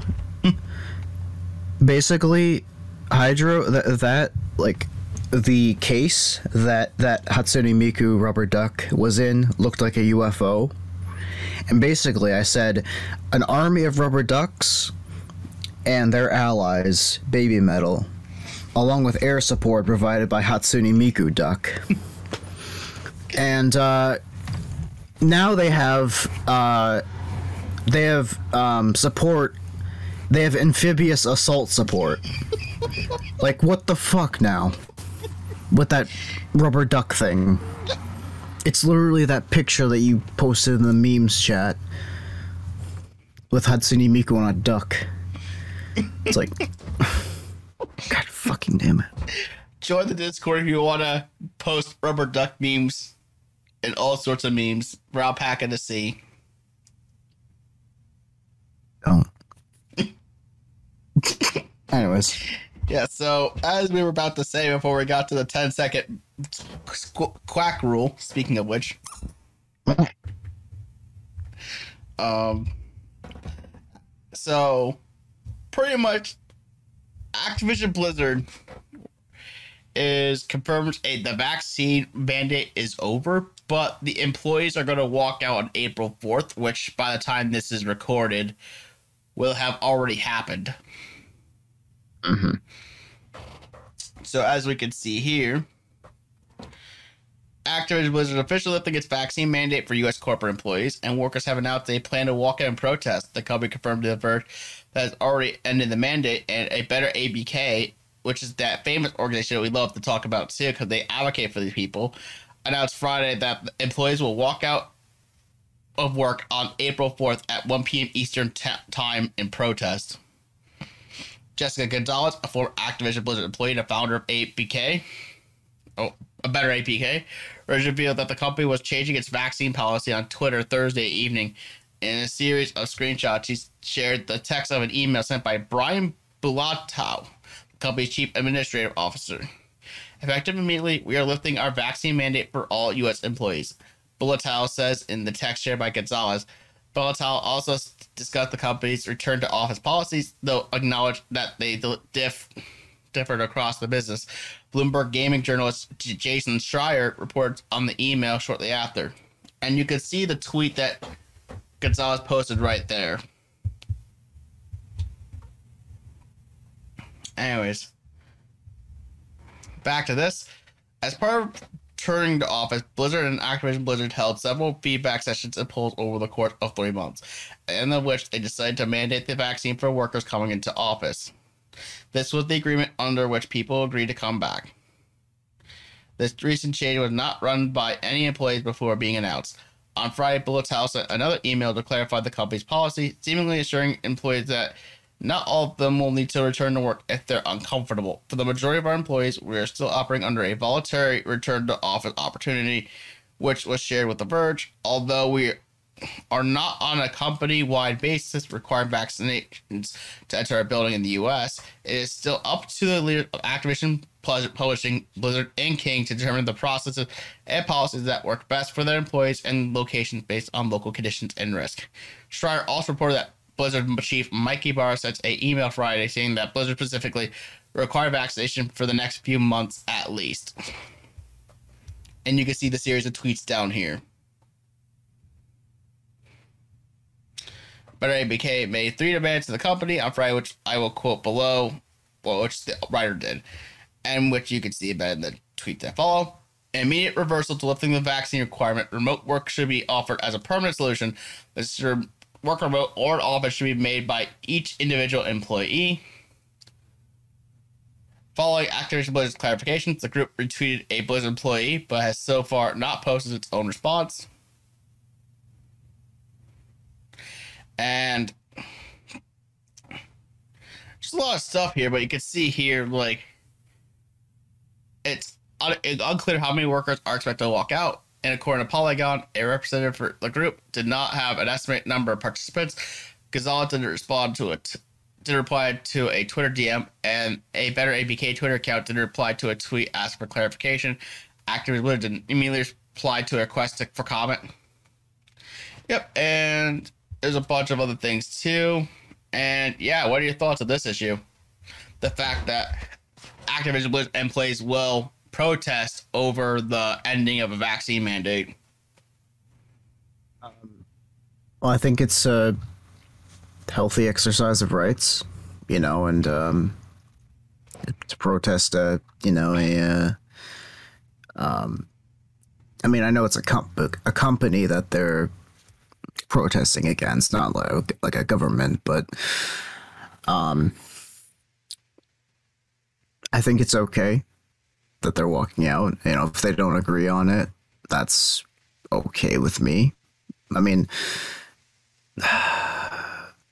it, you know, the the way I see it is a little bit more like it's your choice, you know. But um, I wanted to make an offhand joke about, lol. That's how they're gonna get the scumbags back to work. Not naming any names. Um, but anyways, um, anyways, uh, so I'm okay. I'm okay with. Um, I'm okay with you know both sides, but I also understand why it would be a bit of an issue. You know. Right. Like here's a, my stance is that I encourage vaccination like at all costs, but at the same time, like if you are not going to vaccinate, you should at least be responsible by only traveling to local and not going out of state visits and anything like that. Certainly. Nah, that's kind of how I see it too. If you're not going to be vaccinated, then that's your choice. You know, just don't damn everybody else alongside yourself. Mm-hmm. Right. And I was um, seeing this protest on top of other situations is very interesting to see. Another thing worth noting about the whole thing is the fact that a judge approved Activision Blizzard's $18 million settlement in sexual harassment suit. Oh.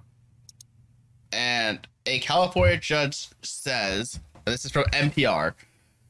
California judge says she will approve a settlement between video game giant Activision Blizzard and the U.S. Equal Employment Opportunity Commission. The case stems from a complaint the federal agency filed in September after a years-long investigation alleging that employees at Activision Blizzard were subject to severe sexual harassment and pregnancy discrimination.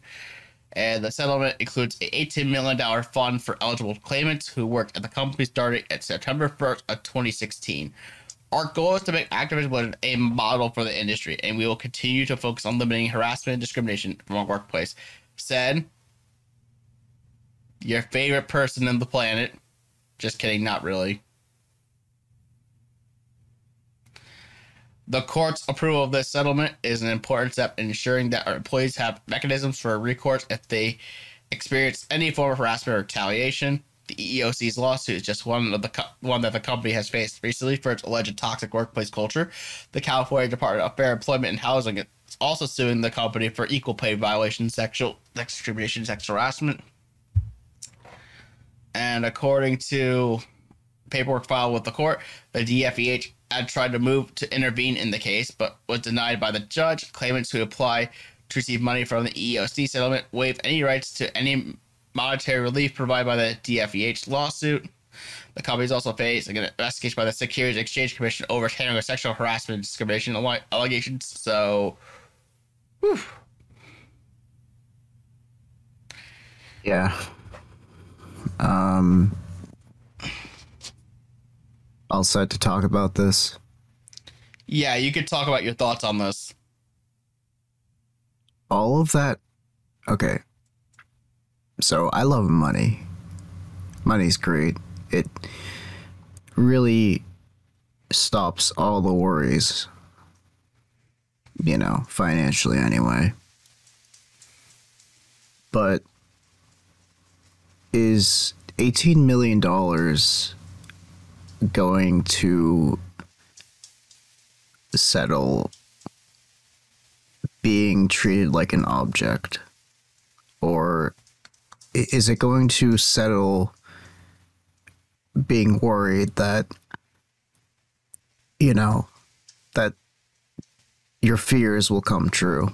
Or having trauma or, or um, post traumatic stress over being followed by somebody who might want to take advantage of you. Right.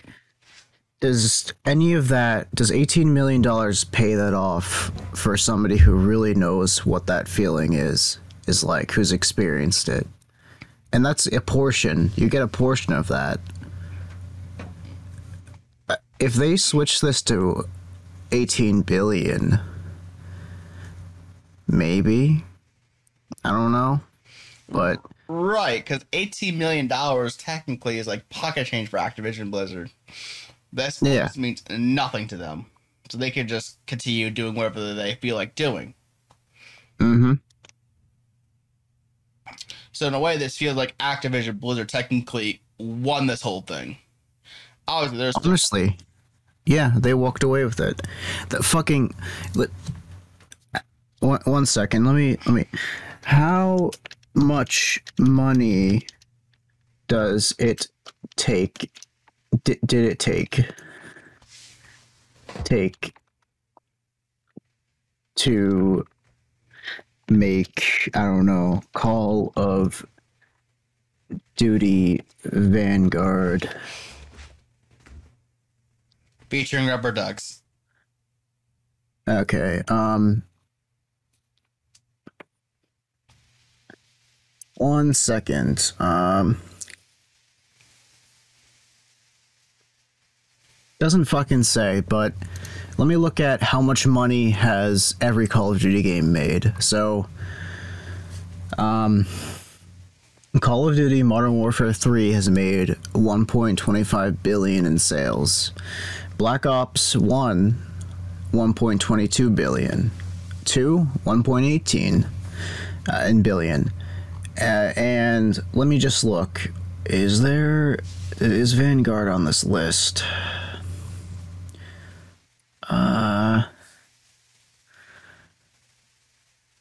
Okay, so so it was 18 million, right?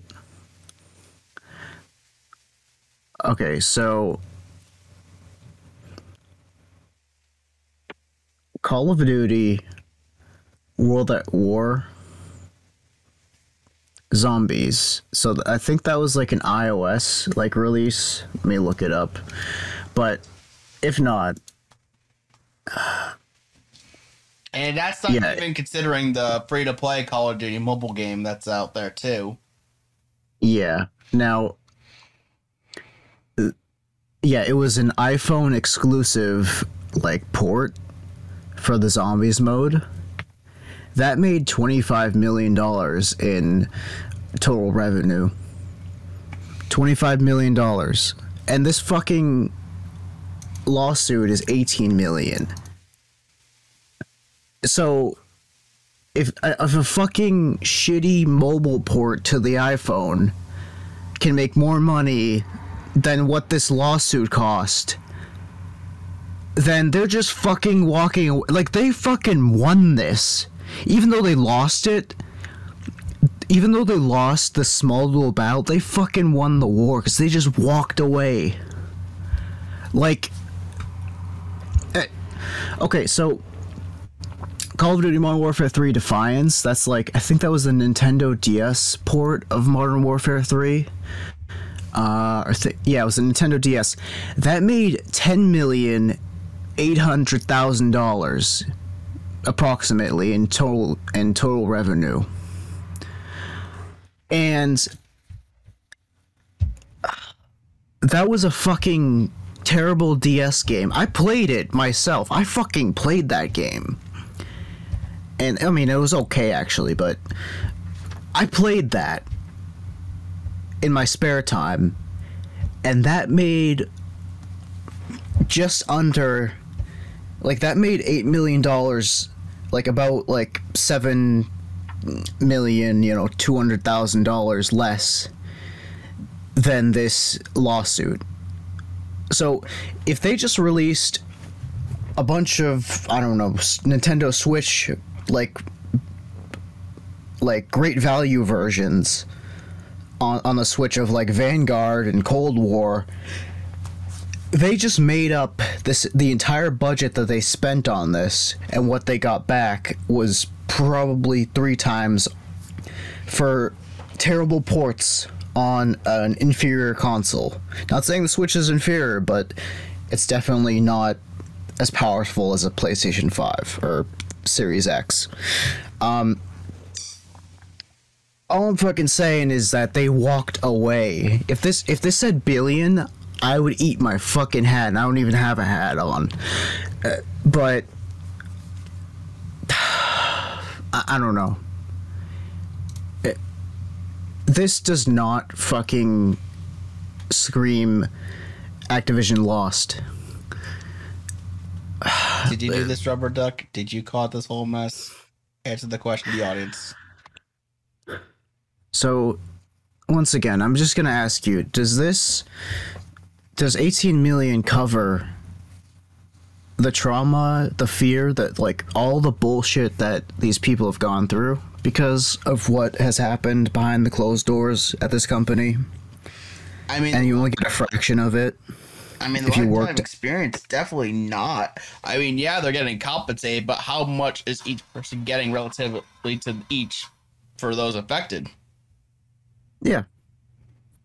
And this doesn't cover before September 1st, 2016. So if you worked there and you got harassed before that date and you quit before that date, you get nothing. Only tears and sorrow.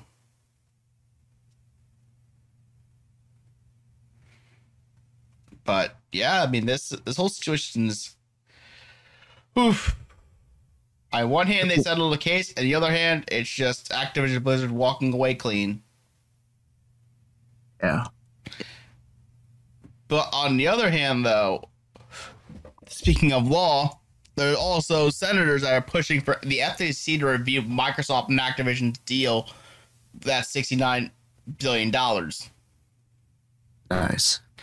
And so we have four United States senators have called on the Federal Trade Commission chairwoman Lina Khan to investigate Microsoft's $68.7 billion deal to acquire Activision Blizzard. And the people, the senators that are involved with this are Elizabeth Warren, Bernie Sanders, Sheldon Whitehouse, and Cory Booker. And the FTC typically is more, you know, stricter than the Justice Department, Department of Justice when it comes to acquisition deal.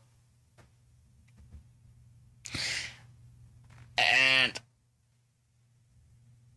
the- then what these four senators are hoping for is that the FCC should oppose the deal if it finds the transactions likely to enhance monopsony power and worsen the negotiated position between workers and parties. And before that, they mentioned workers at Activision Blizzard, following years of rampant sexual misconduct and discrimination and unfair labor practices, have led calls for greater transparency and accountability in the gaming industry. And we are deeply concerned that this acquisition could further disenfranchise these workers and prevent their voice from being heard.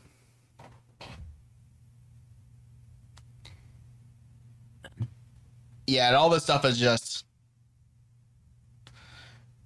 filler stuff. But yeah, So here's your question: Should the should the FTC decline this offer? Um I mean, what what is it? So this is interesting. Uh, uh, they had the sub headline or whatever you call it. It says senators say both companies have a poor history of worker treatment. Now, we've made it a point to always talk about, you know, ActiBliz, but Microsoft. Where, where is this coming from? I, I want to know. I'm not entirely sure. I mean, for what I've heard, I mean, I was also watching a video on Dreamcast Guy. They're saying, as far as I've heard, Microsoft's a great company to work for. Mm, But in some, interesting. But if they view this company as a poor history of working treatment for both companies, then obviously I'd rather have lesser two evils take the company than leaving it as is. Yeah. Because either, you know, where are they pulling this from, honestly? And I mean, that's also the truth. I, I'd rather have them take care of the entirety of Activision, Blizzard, and King than, you know, things still go about. Um, down here, it has, um, what is this? this is they have the senate letter um uh and give me one second let me just skim through it uh because um uh so it talks about the frat boy culture and all that sort of stuff but where is it citing? I, I think that's a miscommunication. Yeah, like Um, I, I mean, comparatively, I mean, even if you look at if you look at Microsoft Worker Mismanagement, it mentions like it seems relatively minor in comparison to what Activision Blizzard is. Like, I think like Microsoft's minor issue is just their current they currently are dealing with the whole thing of hey um we may mismanage the product line or whatever but it's not compared to mismanaging a company's employees morals Yeah. I mean, I don't know. Uh.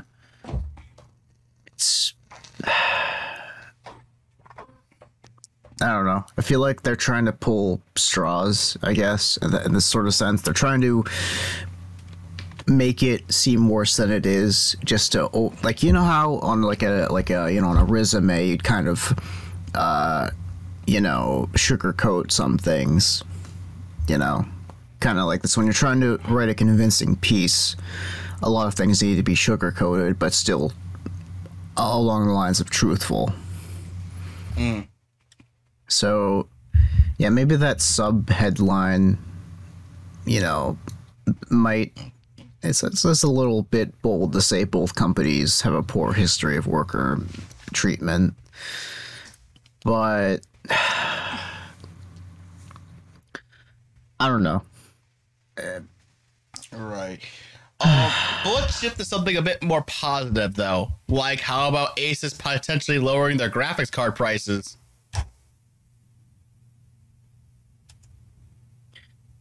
I mean, yeah. Uh, uh, there's only one thing with like uh, I'm looking at the comments because I'm you know I'm, I'm also trying to get a viewpoint from like people. Um, maybe there's one thing with Undead Labs. Um, because of State of Decay, I guess they weren't, you know, that studio was not doing great. I guess. Um, or like how Halo Infinite's development has been entirely mismanaged, but that's not comparable to like having rampant sexual harassment culture within the entire company. Yeah. I mean, if you pick between crunch and mismanagement or sexual harassment, which is worse? I'd rather take the company that does crunch over the company that does sexual harassment. Yeah. And the I- unfortunate thing too is that crunch is also almost a mainstay in almost a lot of industries. Yeah, when I think of crunch, I think of every other studio. Like, remember Red Dead 2? 100 hour work weeks? With Rockstar, you know, like, I mean, it's kind of a thing. Uh, it happens all the time.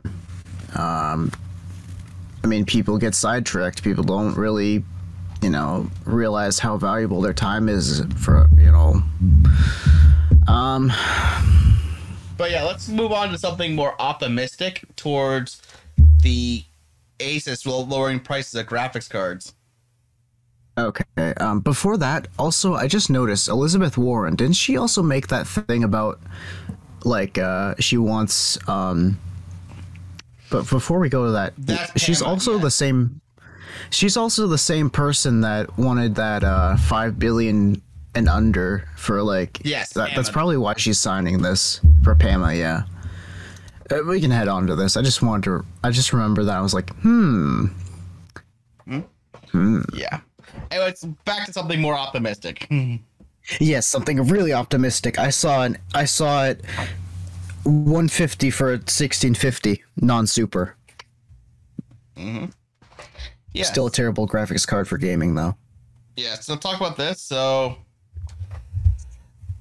this is what the so according to the writer of this article, who is Dave James.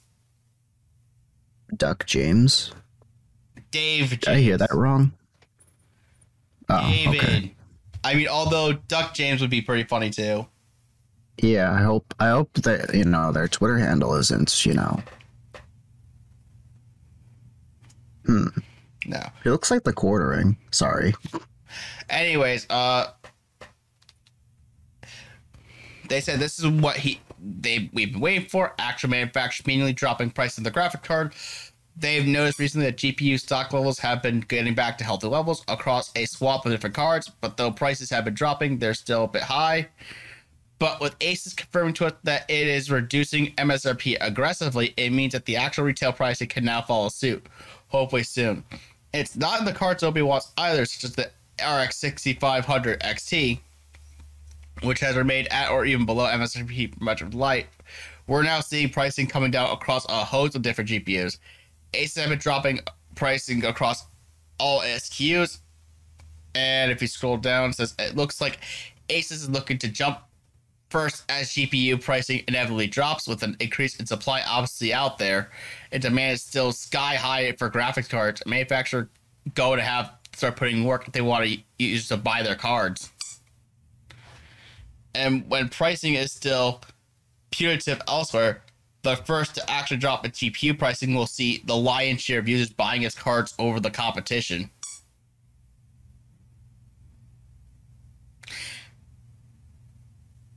Yeah, that makes sense. Uh, Oh, and Uh, get I mean- which we're going to talk about this in a few seconds here. There are reports that the next big GPU to launch, the GeForce RTX 39 Ti, has had a significant price cut compared to where it would have been positioned had it launched back in January as expected. Which we're to get to that soon. But what do Oh, you think? yeah. But what do you think of the fact that we're seeing Asus dropping prices of GPUs? Um, I mean, that well, that's kind of it, you know. I mean, that's that makes sense that they do that to be a bit more competitive, of course. Like, um, I think, uh, I think I, when I was watching a video from Hardware Unboxed, uh, you know, uh, Tim from from that you know from that YouTube channel, um, he mentioned how you know if you see a you know if you see a um you know let's just look at gpus for for for a second you know. You see a 3080 from i don't know asus um and then you see another 3080 from gigabyte but the gigabyte one has you know the gigabyte one has uh, more RGB, you know, has a okayish design, you know, and it has the, the same the same display outs as the uh, Asus one. Then you see another one from uh, ASRock, um, and it's in the middle of the Gigabyte one and the you know the Asus one, but they're all still a 3080 and one might have RGB, one might, you know, whatever. But at the end of the uh, at the end of the day, they're the same exact thing. Maybe one's a little overclocked. Maybe one, you know, is I don't know has a slightly different setup. You know, because that's how that's how AIB partners are. But they're still at 3080. Obviously, you're gonna pick the Asus one because it's the cheapest, and it's gonna do the same exact thing that the one next to it, and the one, you know, that's 200 or 300 or 400 dollars more ahead of it. Uh, so the asus one is you know let's just say it's 800 bucks. That's a dream but it's 800 bucks. And ASRock is uh you know 1000 and the gigabyte one is you know 1300 but uh, the only thing, the only difference between the Gigabyte one and the Asus one is the Gigabyte one looks cool, and the ASRock one uh, is I don't know slightly overclocked at the factory, so you don't have to worry about warranty stuff. But 800 bucks versus you know 13 and 1000 you know it's 200 to 500 dollars saved on you know maybe you could you know, put that into a better CPU or something, or a better RAM, faster RAM, you know, something, or a good power supply or something, or make your case look pretty damn cool, I guess, or Throw rubber duckies at it. uh, and yeah, you could uh, have those as hood ornaments uh, mounted to your car, you know, in the melting sun, um, hopefully. Uh, anyways, um, that's kind of the thing, though, is like, that's how you stay. That, that, I fucking, s- I, f- I fucking saw that.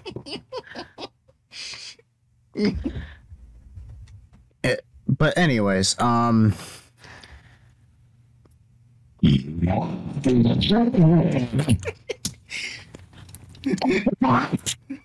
Stand back.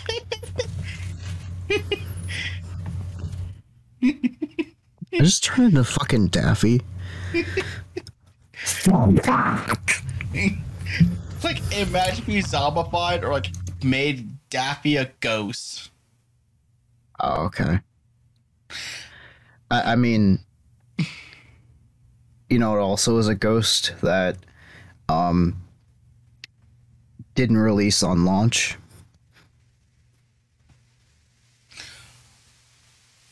I mean, yeah, we could definitely talk about the fact that we now know the pricing and release date of the NVIDIA RTX 3090 card. Yes, the RTX 3090 Ti. Woo! Yeah. Um.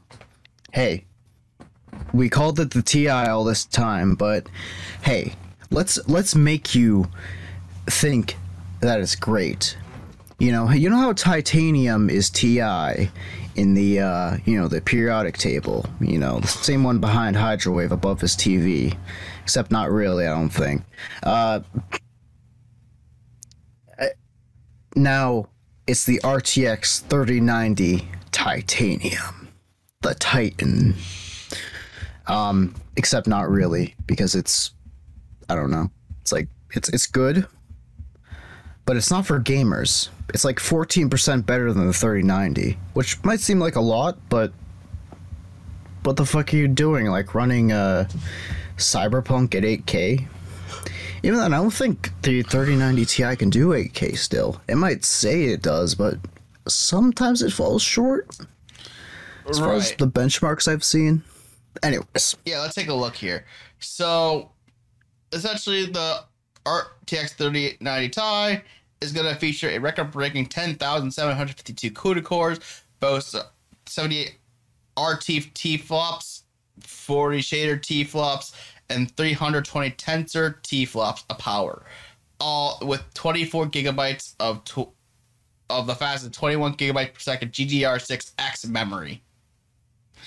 And like you said, the benchmarks are questionable, but they say that game is up to 60% faster than the RTX 2080 Ti. Wow, I said it that way too. Way to go. And 55% faster than the Titan RTX.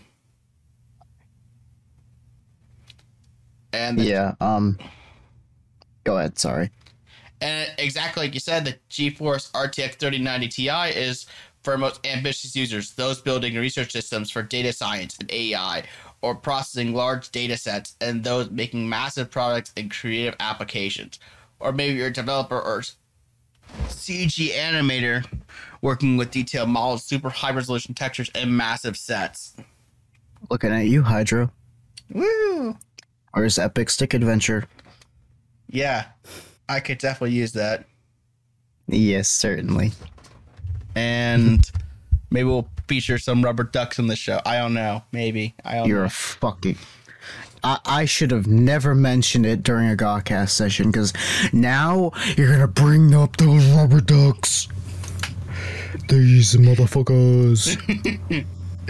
no. Anyways, if I, saying if I didn't find that, you know, Hatsune Miku rubber duck, rubber ducks wouldn't have been a meme on the show. Fuck you.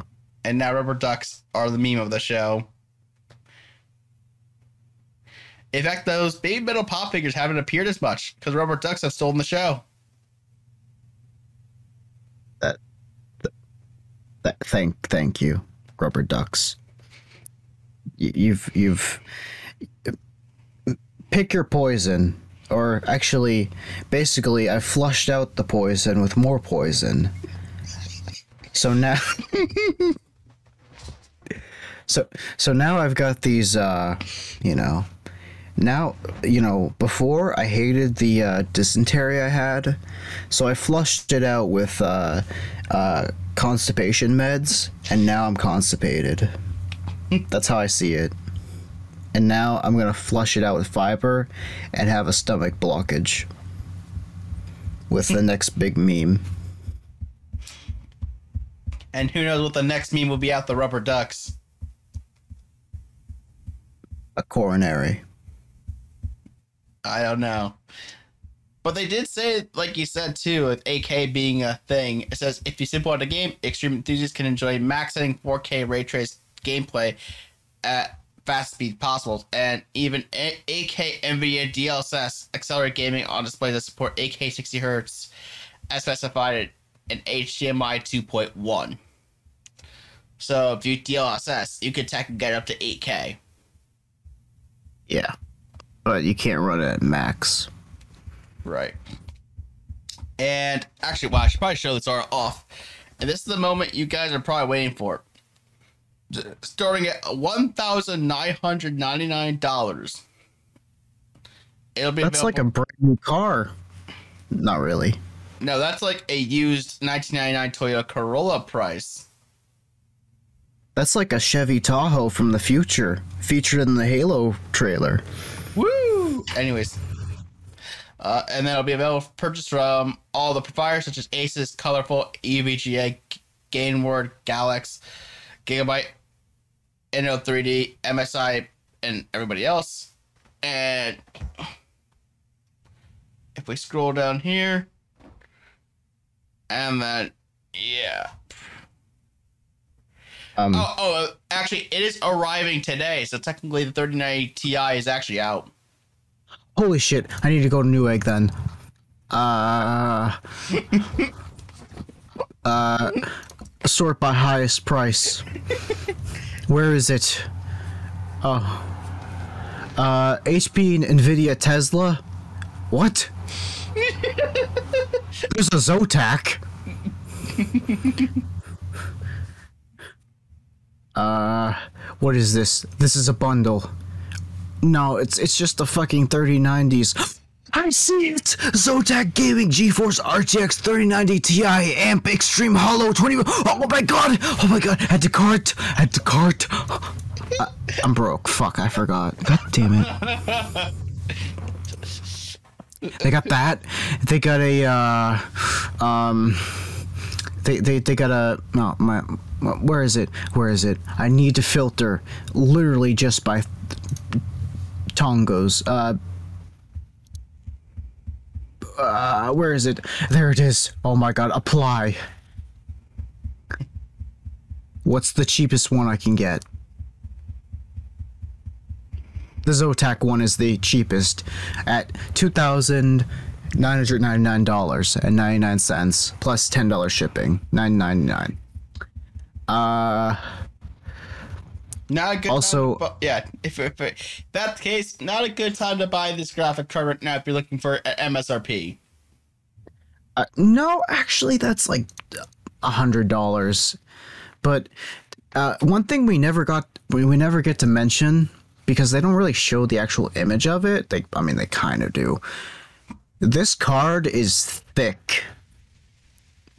This card is almost four PCI slots.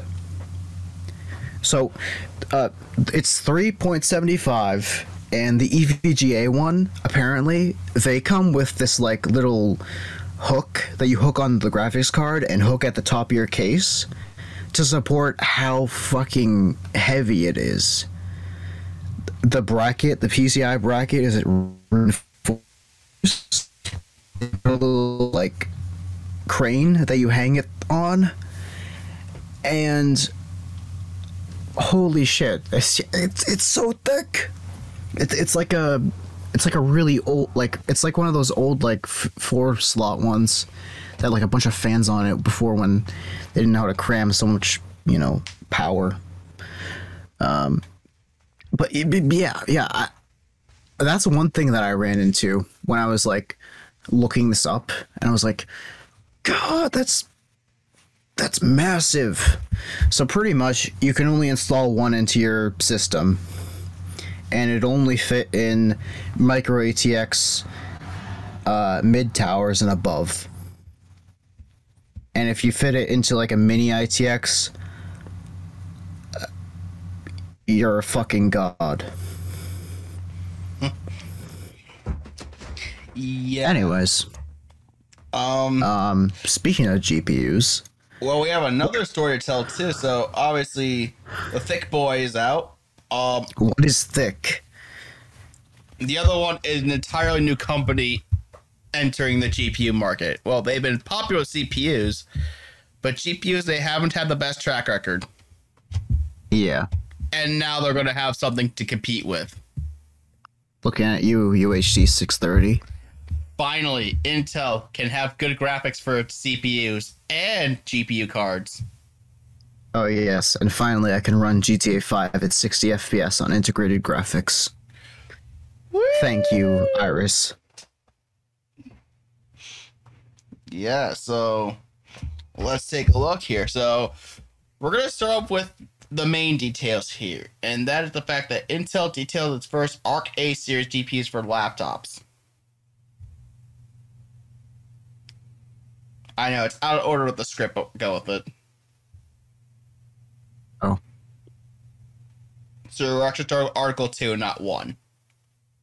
Oh, okay, that's fine. Yeah, that's fine. Uh I'm annoyed.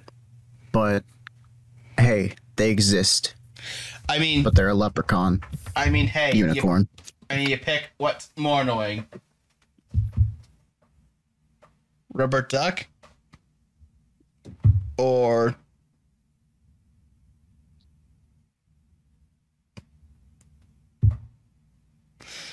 Uh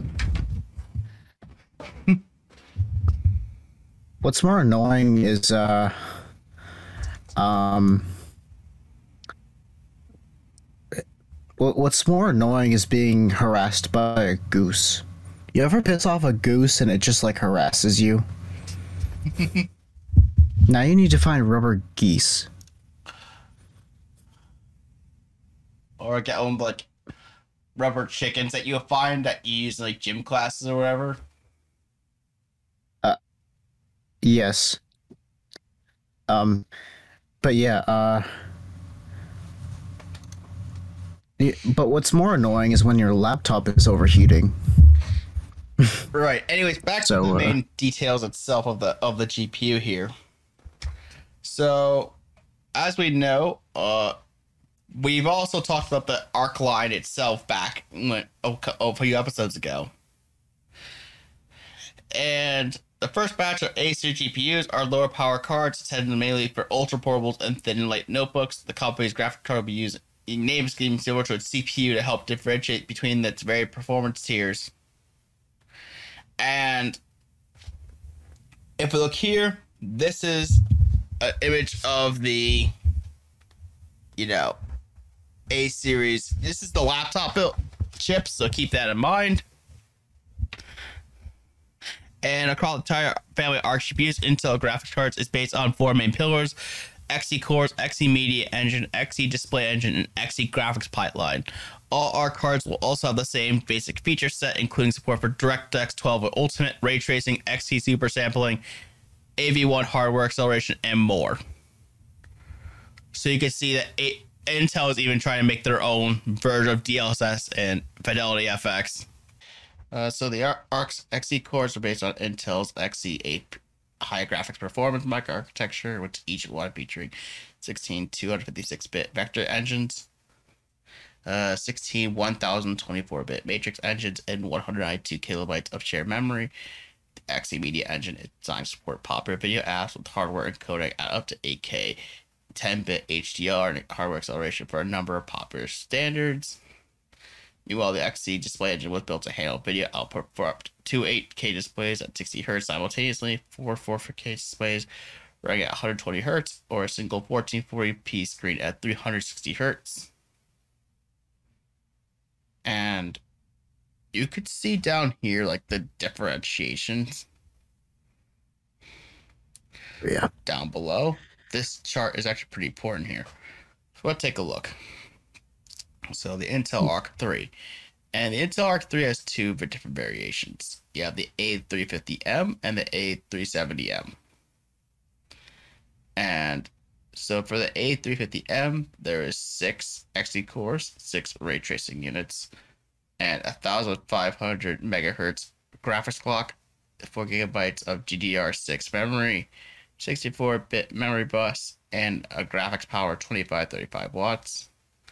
While the A370M is the eight has eight XE cores, eight ray tracing units, 1550 graphics clock megahertz, and 4 gigabytes of GDDR6 RAM, 64 bit memory bus, and 25 actual well, 35 to 50 watt power. And supposedly these cards are supposed to be targeting 1080p gaming at 60 frames per sec- second to 90 frames per second. And if we look at the Arc 5, which only has one, that the A550M has 16 XE cores, 16 ray tracing units, 900 graphic 900 megahertz graphic clock, 8 gigabytes, 128 bit memory bus, and 60 80 watts of graphics power. And it says here, I guess it doesn't mention anything specific about that card. No, it doesn't mention anything specific. But you can assure that this is actually more powerful than the Arc 3 Oops. and the Intel Arc 7 has two has also like the Arc 3 has two different variations. The XE has the, there's A730M and the A770M with the A730M having 24 XE cores, 24 ray tracing units, 1100 megahertz graphics clock, 12 gigabytes of GDDR6 memory, 192 bit memory bus width, and 8 to 120 watt of, of graphics power. While the A770M has 32 XE cores, 32 megahertz of graphic clock. It has 16 gigabytes of GDDR6 memory, 256 bit memory bus width, and a 120 to 150 watt graphics power. Uh, again, as we can see here, you can see here how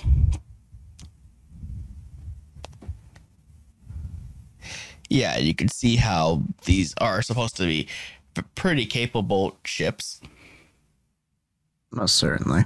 well i don't think it's going to be as capable as say maybe like a nvidia like 3080 ti or whatever at least these will be sup- capable enough. Yeah, and uh, seeing as they, uh, you know, um, the, you know, even the three, uh, you know, the uh, I guess Arc three, um, series of, of uh, GPUs.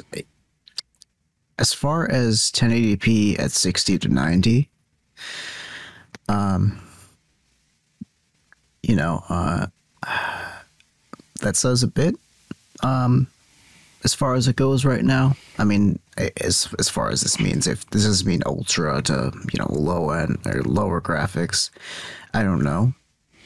But if they if they can achieve that at least, you know, then I assume that every step up, of course, you know, you see, you can obviously tell every step up is like a literal step up from six, eight, you know, 16, um, 24, 32, and then the clock speeds. Um, actually, why is the five a bit lower than the?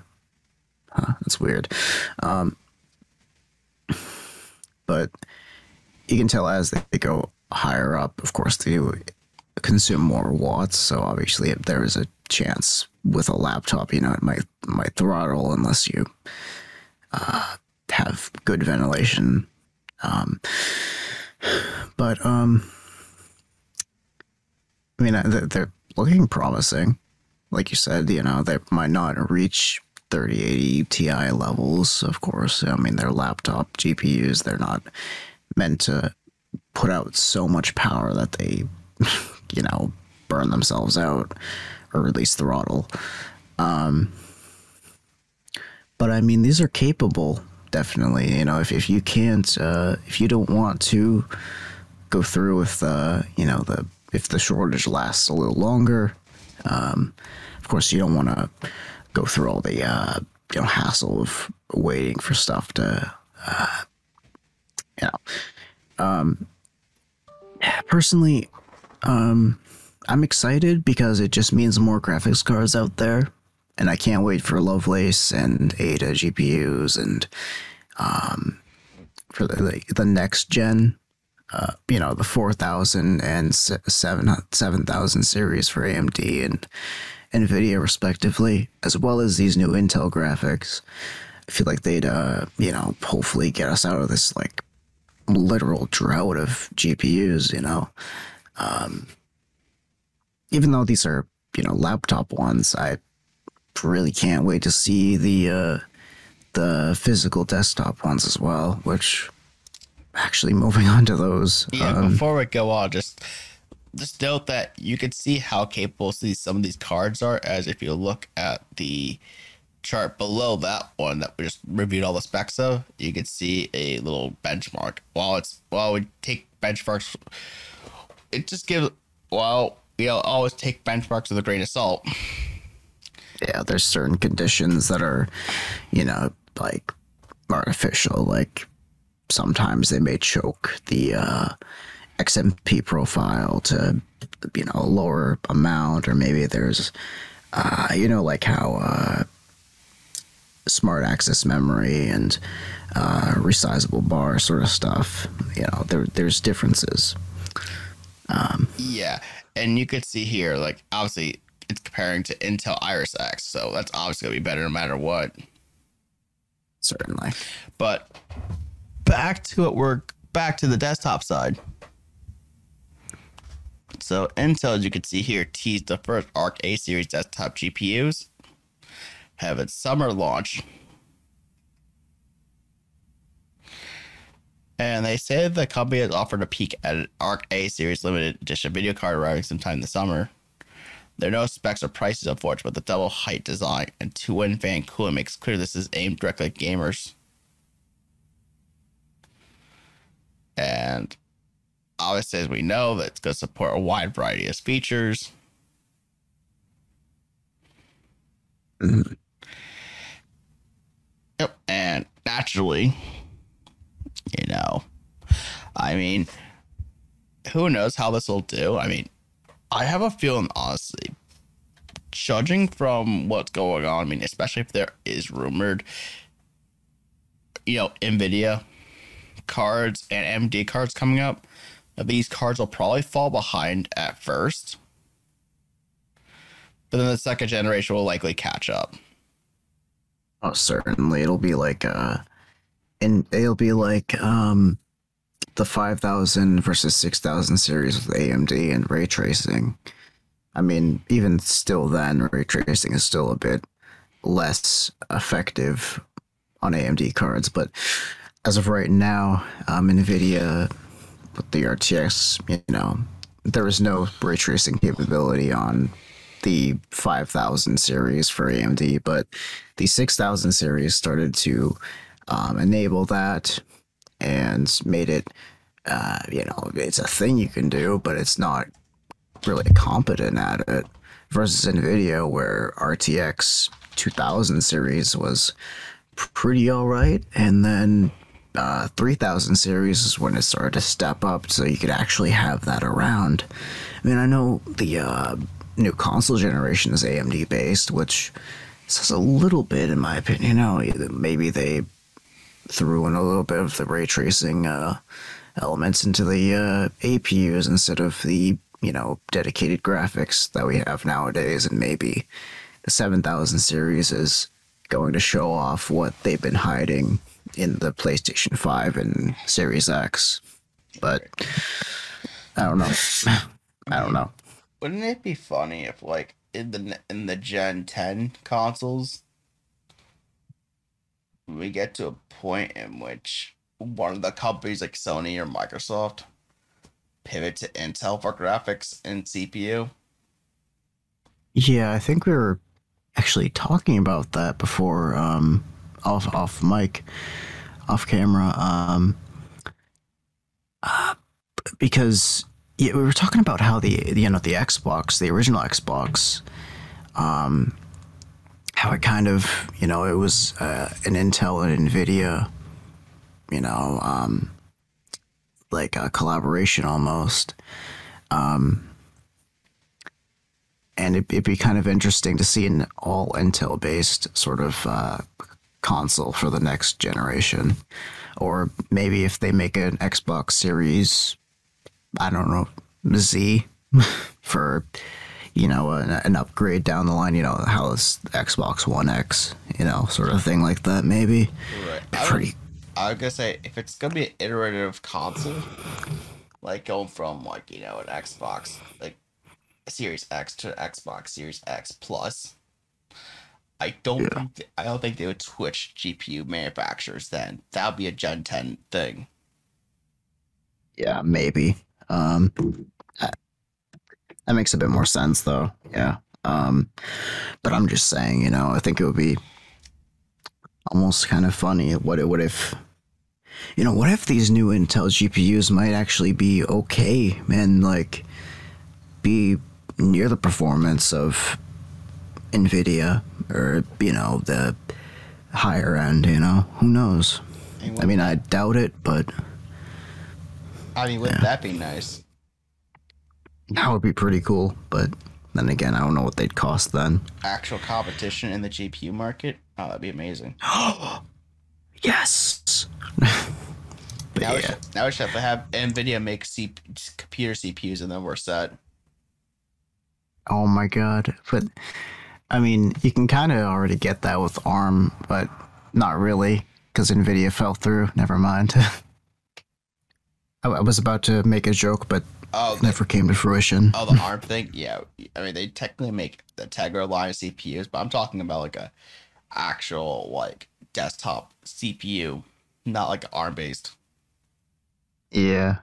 An actual um. x86 processor that you could use on your computers. If Nvidia hopped on that market too, then we could have an actual three way for CPUs and then three way for GPUs and you incite more competition. Yeah. Um, Yeah. looking at the comments and stuff, they they kind of went like, uh, you know, we're going to delay you. Nya nya nya. I thought that was kind of Right. funny, almost like I don't know. Uh, and then there's this guy who's like, the English, English language is a hodgepodge. Anyways, it, it don't matter. Um, yeah. Let's move on to the next topic, which is the fact that we got a date for Microsoft Build 2022. Oh yeah, yeah. Um, This is the developer conference that Microsoft usually holds every year. it's their version of E3. At least the E3 that you're talking about. I think of E3 as like a Breath of the Wild 2 Featuring coming this fucking god. Uh,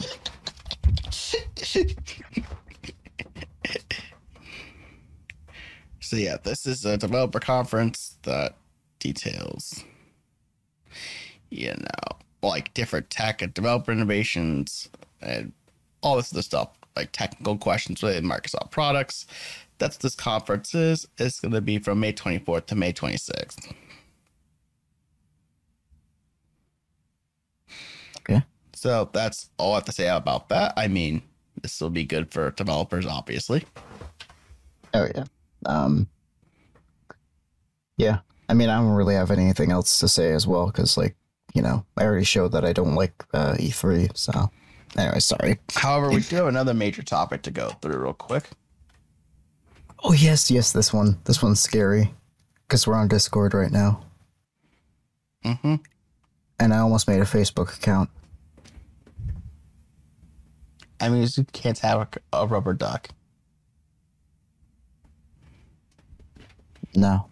That will be my Facebook uh profile pic. it's just whack. Anyways, So, Apple, Facebook, and Discord reportedly gave user data to hackers posing as law enforcement. And you could see down here that Apple, Facebook, and Discord turned over user data to hackers posing as law enforcement officials, according to Bloomberg.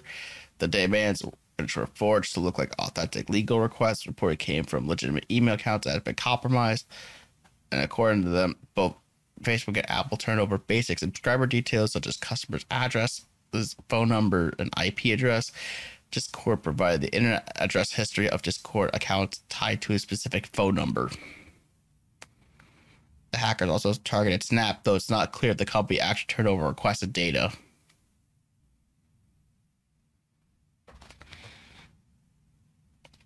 It says, as Blue- so yeah, it says as Bloomberg ter- points out, it's not uncommon for companies like Apple and Facebook to turn over data to law enforcement, and these companies have dedicated teams to respond to such requests.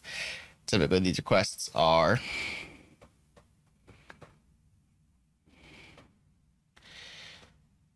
accompanied by a court order, but there are emergency cases when law enforcement asks for data without one, like when someone is believed to be in danger. In this case, the hacker exploited the tactic in order to access personal information about specific targets in order to facilitate financial fraud schemes. As a Meta spokesperson, Andy Stone said that the company has safeguards in place to verify legal requests and detect abuse. And Apple SAP also pointed out the company guidelines saying that policies to verify legitimacy requests for user data, but these safeguards can fall short if the requests appear to be from emails associated with legitimate law enforcement agencies at Discord told Krebs. Says we can confirm that Discord received requests from a legitimate law enforcement domain and comply with the requests in accordance with our policies. We verify these requests by checking that they come from a legitimate source and did so in this instance. Our verification uh, process confirmed the law enforcement account itself was legitimate. We later learned that it had been compromised by a malicious actor. Have since conducted an investigation into this illegal activity and notified law enforcement of the compromised email account. And they say interesting security researchers have reportedly tied some of the people involved in the scheme to another high profile hacking group that we talked about last episode, Lapsus$.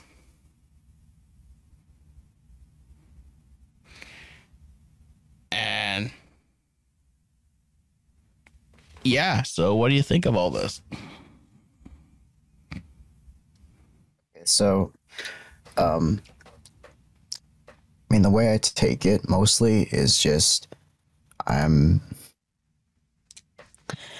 I mean, I understand that, you know, um, I understand that this is a, you know, this is something that you know should be, you know, fine. I guess you know, giving data to law enforcement, but when stuff like this happens, it's like, oh god, I hope that data wasn't, you know, related to me, and I hope, you know, that data doesn't have anything really super personal, like you know your SSN or I don't know something like that, like uh, your I don't know if you bought like Nitro or for Facebook if you played Farmville and gave your credit card information or um you know for the iOS for Apple you know what if what if they you know um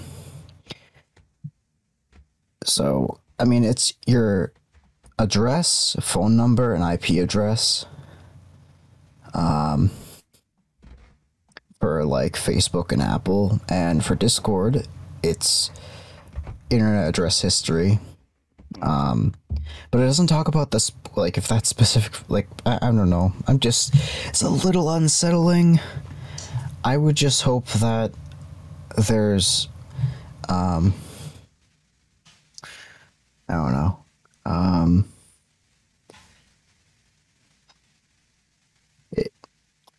it, it's it's a really scary phishing attempt. Is all I can call it. You know. Right. To think hackers would hack a legitimate law enforcement account to then be able to retrieve data from like Apple and Discord. It's actually Yeah. kind of scary to think about. Yeah, because this kind of like almost falls into the same vein as uh, what Bungie had to go through. You Mm. know, impersonators. You know. Mm. So Imagine if, imagine if the rubber duckies were the impersonators. Then what would you do? you're a moron.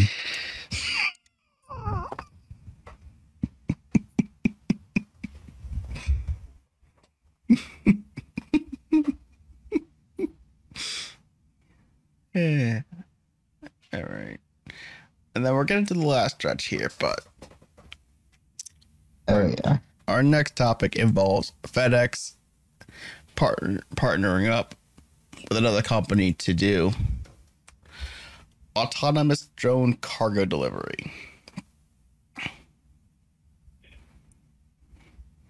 So this is posted on March 30th. It says FedEx Express, a subsidiary of FedEx Corp and the world's largest transportation company, teamed with California Bay Area based Elroy Air, the company building the first end-to-end autonomous vertical takeoff and landing aerial cargo system at, as a first of its kind agreement in the U.S.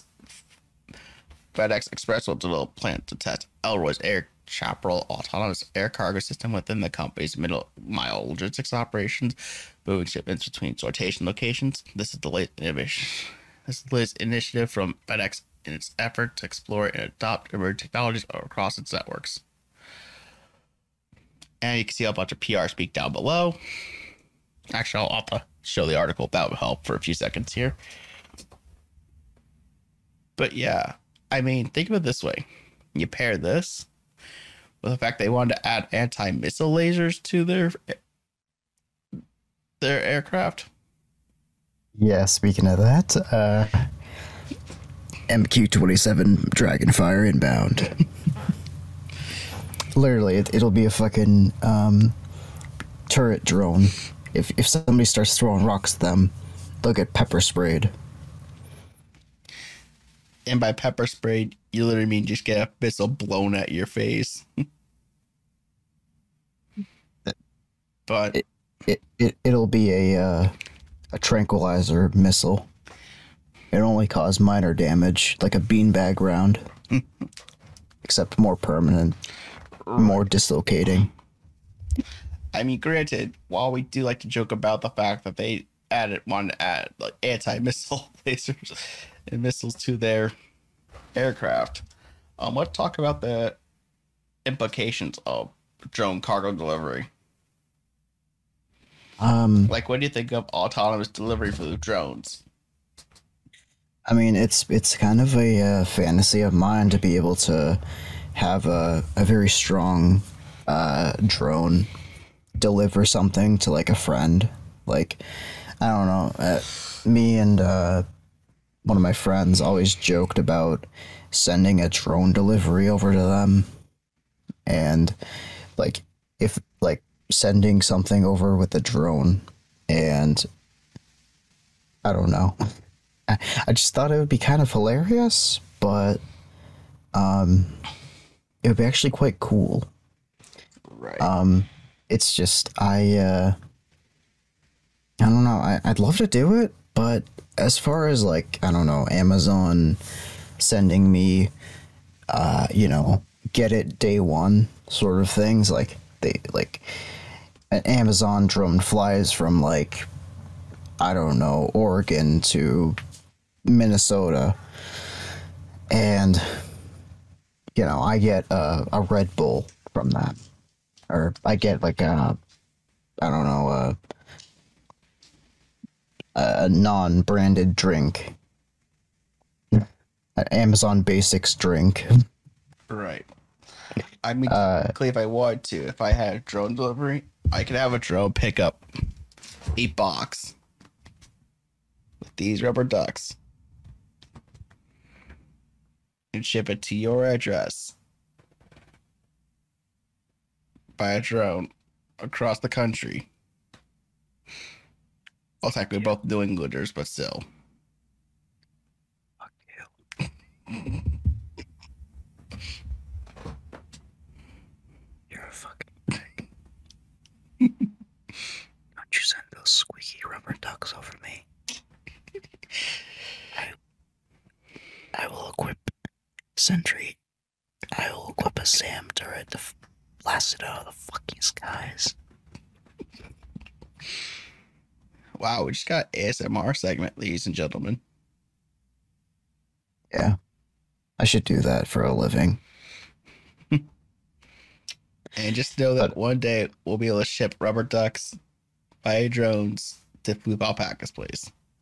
I'm gonna go on Amazon and order a SAM turret right now. All right, uh, SAM turret. Nerf SAM turret? They got Nerf SAM turrets? What the hell? Uh, what the fuck? So, for results, I got this like truck and this car. It looks like a, I don't know, looks like a sports car. And then I got the Elgato Stream Deck, Mega Bloks Call of Duty SAM turret, Nature Made SAM Dash E complete 400 milligram coated tablets, Right. and FurReal Snack and Sam, the Bronto, interactive animatronic plush. Oh. Furthermore, I've got like a a Nerf Claymore. Wow. I'm gonna order this and and then uh, uh, y- you'll wake up one day and get blasted by Nerf. Looking forward to it. I'll find a way. Just know that you won't be able to add more flag. Um, that there will never be another flag emoji to plant uh, through the text message. Yeah. Um, this I want to fucking talk about because. Oh, give me one second. Um, this I really want to talk about because. Uh, what the fuck, you lazy bastards. Right. Anyways, you were saying? So yeah. So they're saying that Mode 6.0 submissions opening from April 4th, 2022 to July 31st. Emoji subcommittee members stand with open arms for your future hair pick, khanda, and pink heart emoji proposals. That being said, there's one particular type of emoji for which the Unicode Consortium will no longer accept proposals. Flag emoji of any category. Flag emoji have always been subject to a special criteria due to their open-ended nature, infrequent use, and burden on implementations. Today, 9 out of 10 are in the top 20 most frequently shared flags. The only outlier is Russia. The addition of other flags and thousands of valid sequences into the Unicode standard has not resulted in wider adoption. They don't stand still, are constantly evolving, and due to the open-ended nature of flags, the tradition of one creates exclus- exclusivity at the expense of others. And they mentioned why do flag emojis exist in the first place? Well, the shorter, more technical answer is the country flags use a generative mechanism and were encoded early on for compatibility reasons. Longer answer requires a flashback to the 1990s. KDDI and SoftBank, two Japanese mobile phone carriers, had early emoji sets which included 10 country flags. A possibly ap- apocry- apocryphal explanation is that they were used to denote what to grab for dinner. Alas, as Unicode stepped in to create meaningful and interoperability between these carrier specific encodings, they were presented with a problem. Why should there be 10 countries? Why should these 10, 10 countries have flag emojis when others do not? And you can see some other ideas. I say, why this flag emoji but not that one? So today, the largest emoji category is flags. But did you know that there were over 500 geographically recognized regions that are also valid? And it said these are no subdivision regions and are based on ISO 31662. And first, what does that mean to, me, to the United Studio Code standard? Well, think of it this way. Today, anyone can make a font of 5,000 emoji flags using sequences. They are valid sequences. They are legit sequences. They will break any platform, any application, or font can implement them. The significant difference here is that valid doesn't mean they are recommended for implementation. And you could see there.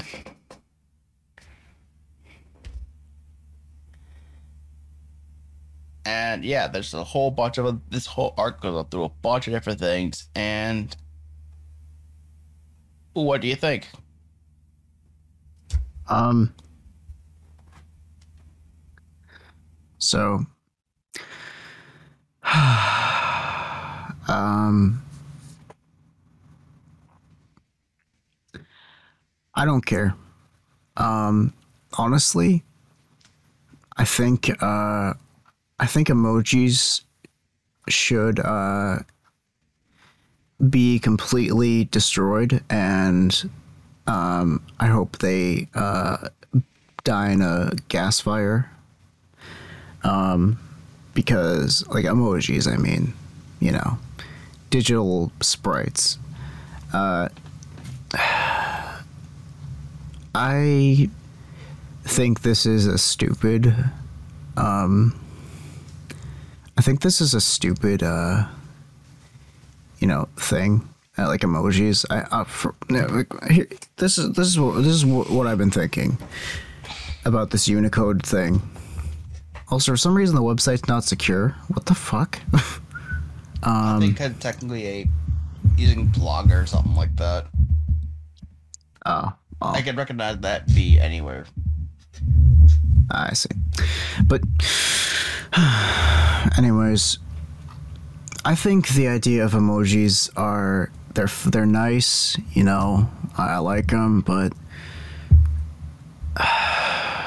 if we can't have any of it, then why have it at all? Honestly, like I don't know. I think we should just completely uproot emojis and like I- don't know. I feel like Unicode, like right here, is like kind of just taking the easy way, you know? Because like it says about the history of them in the 1990s. KDDI and SoftBank, two Japanese mobile phone characters, had early emoji sets which included 10 country flags. Um, Unicode stepped in and created meaningfully interoperability between these carrier-specific encodings. They presented a problem. Why should these ten countries have flag emoji when others do not? And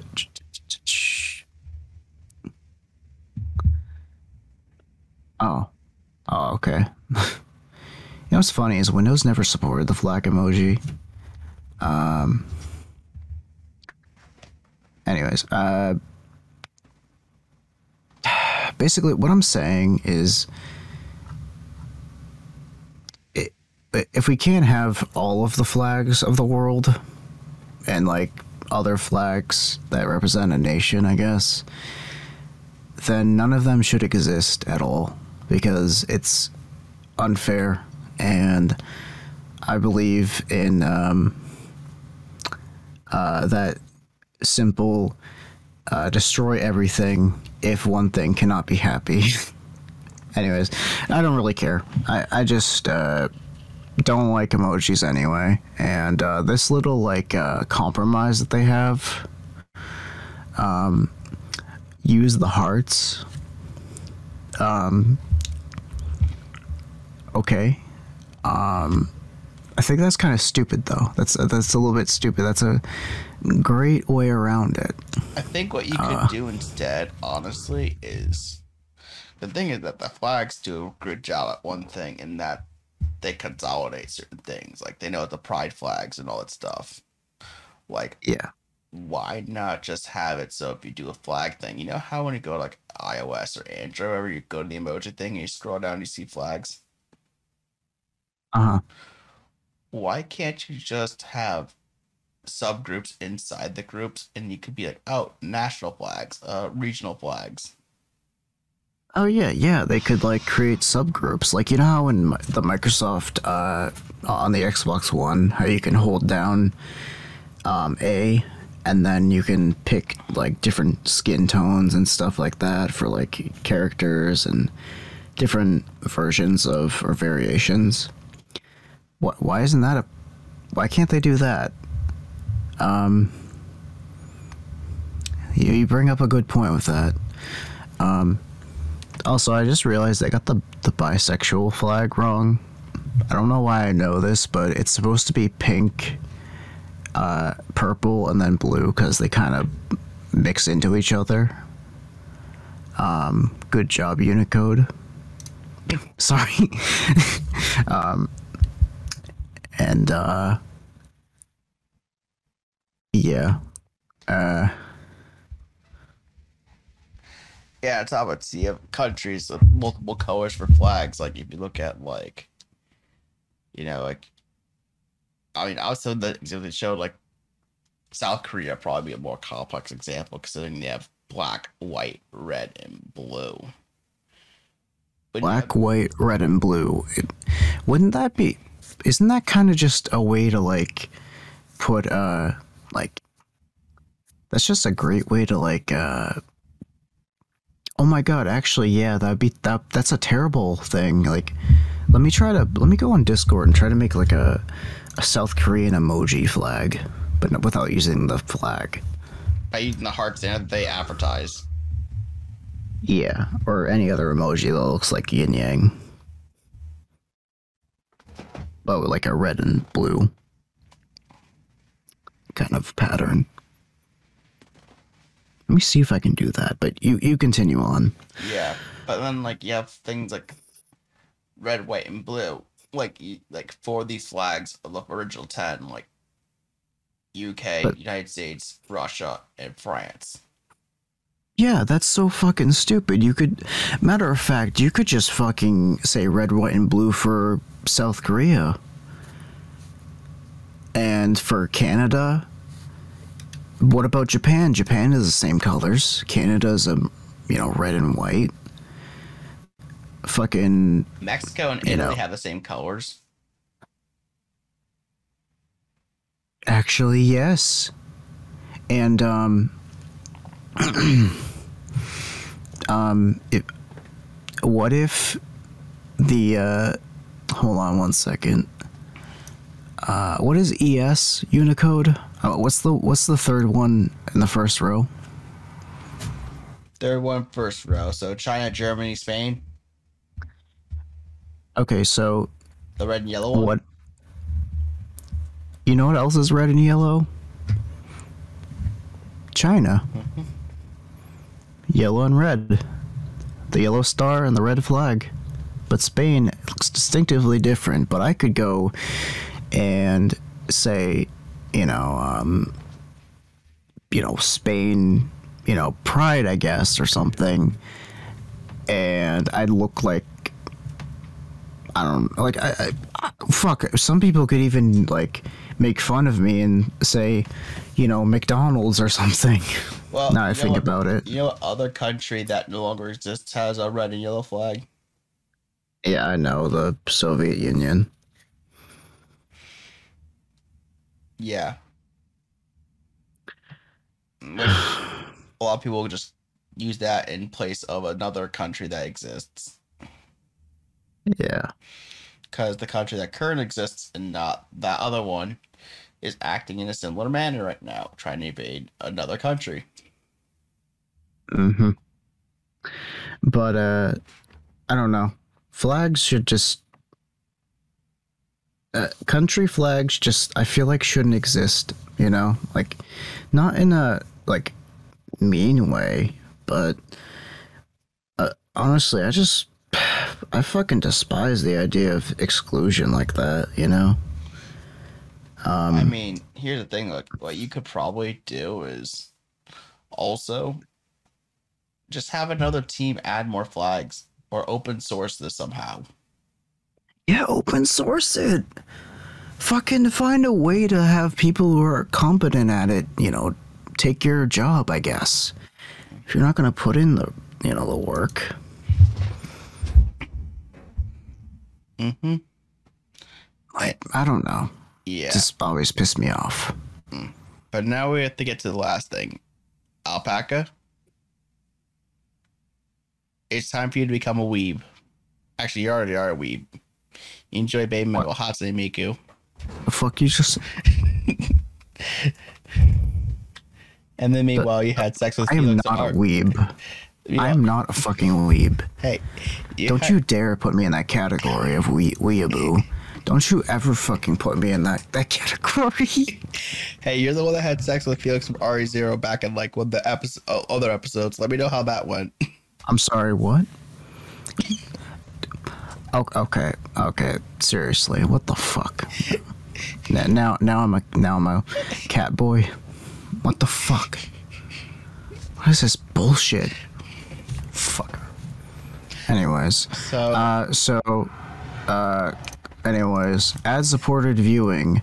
So, is this free? Ad-supported free viewing option. Yes. I mean, actually, no. Damn it! I fucking hate my life. Uh, So for the spring 2022 season and future season releases, Crunchyroll update are offering on simulcast titles by subscription tier. To view new and continuing sim- simulcasts, a premium monthly or annual subscription will be required. So there are going to no longer be any free options for that. What are these names? A couple of cuckoos trapped in a dating sim. The world of Otome games is tough for mobs. What is this? Is this a fucking Minecraft like anime? the greatest demon lords are born are born as a typical nobody. That that's just the plot to Samurai Jack. Anyways, um, with the exception below, you'll no longer be offering simulcast episodes one week after release as an ad-supported free viewing option. For continuing series, ad-supported viewing on any new episodes will not be available in line with the spring season.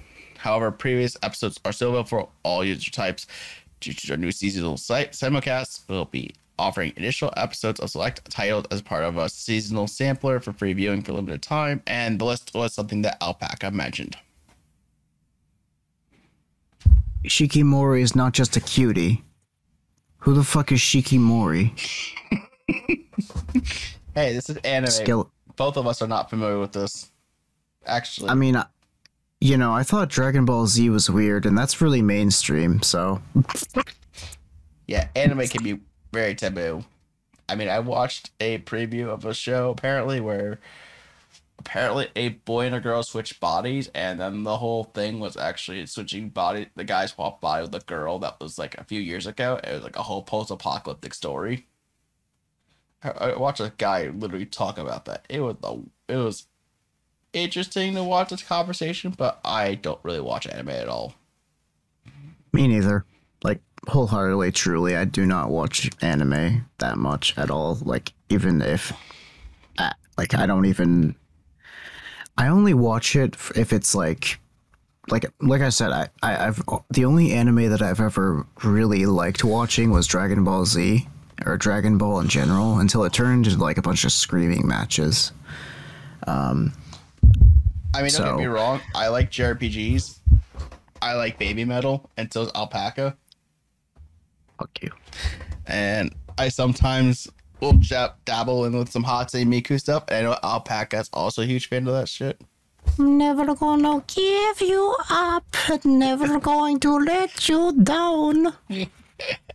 So I come back from a pee break, and this guy has MEE6 playing Hatsune Miku, covering "Never Gonna Give You Up," and he's off doing I don't know whatever on the bed. He's like looking at his phone. I don't know, and it's just like, uh, anyways.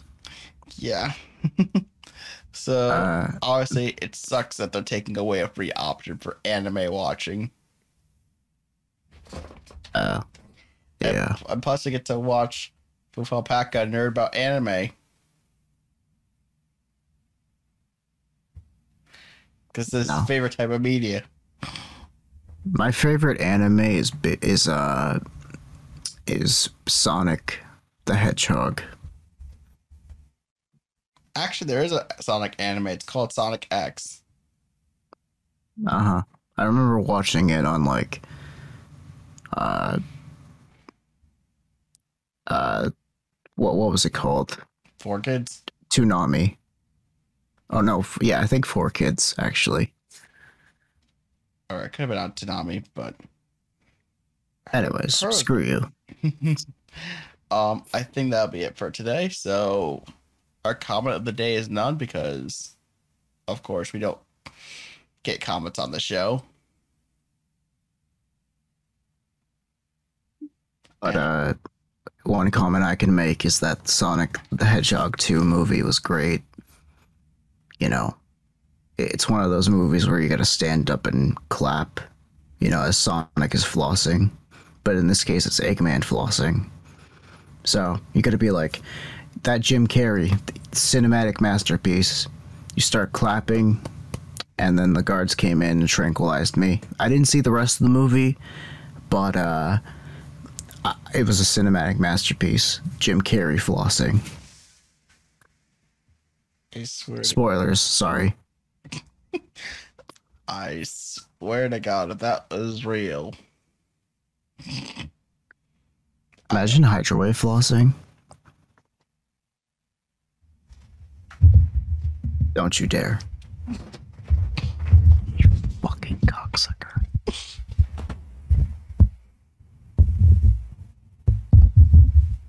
Somebody's gonna fucking trim that as a GIF.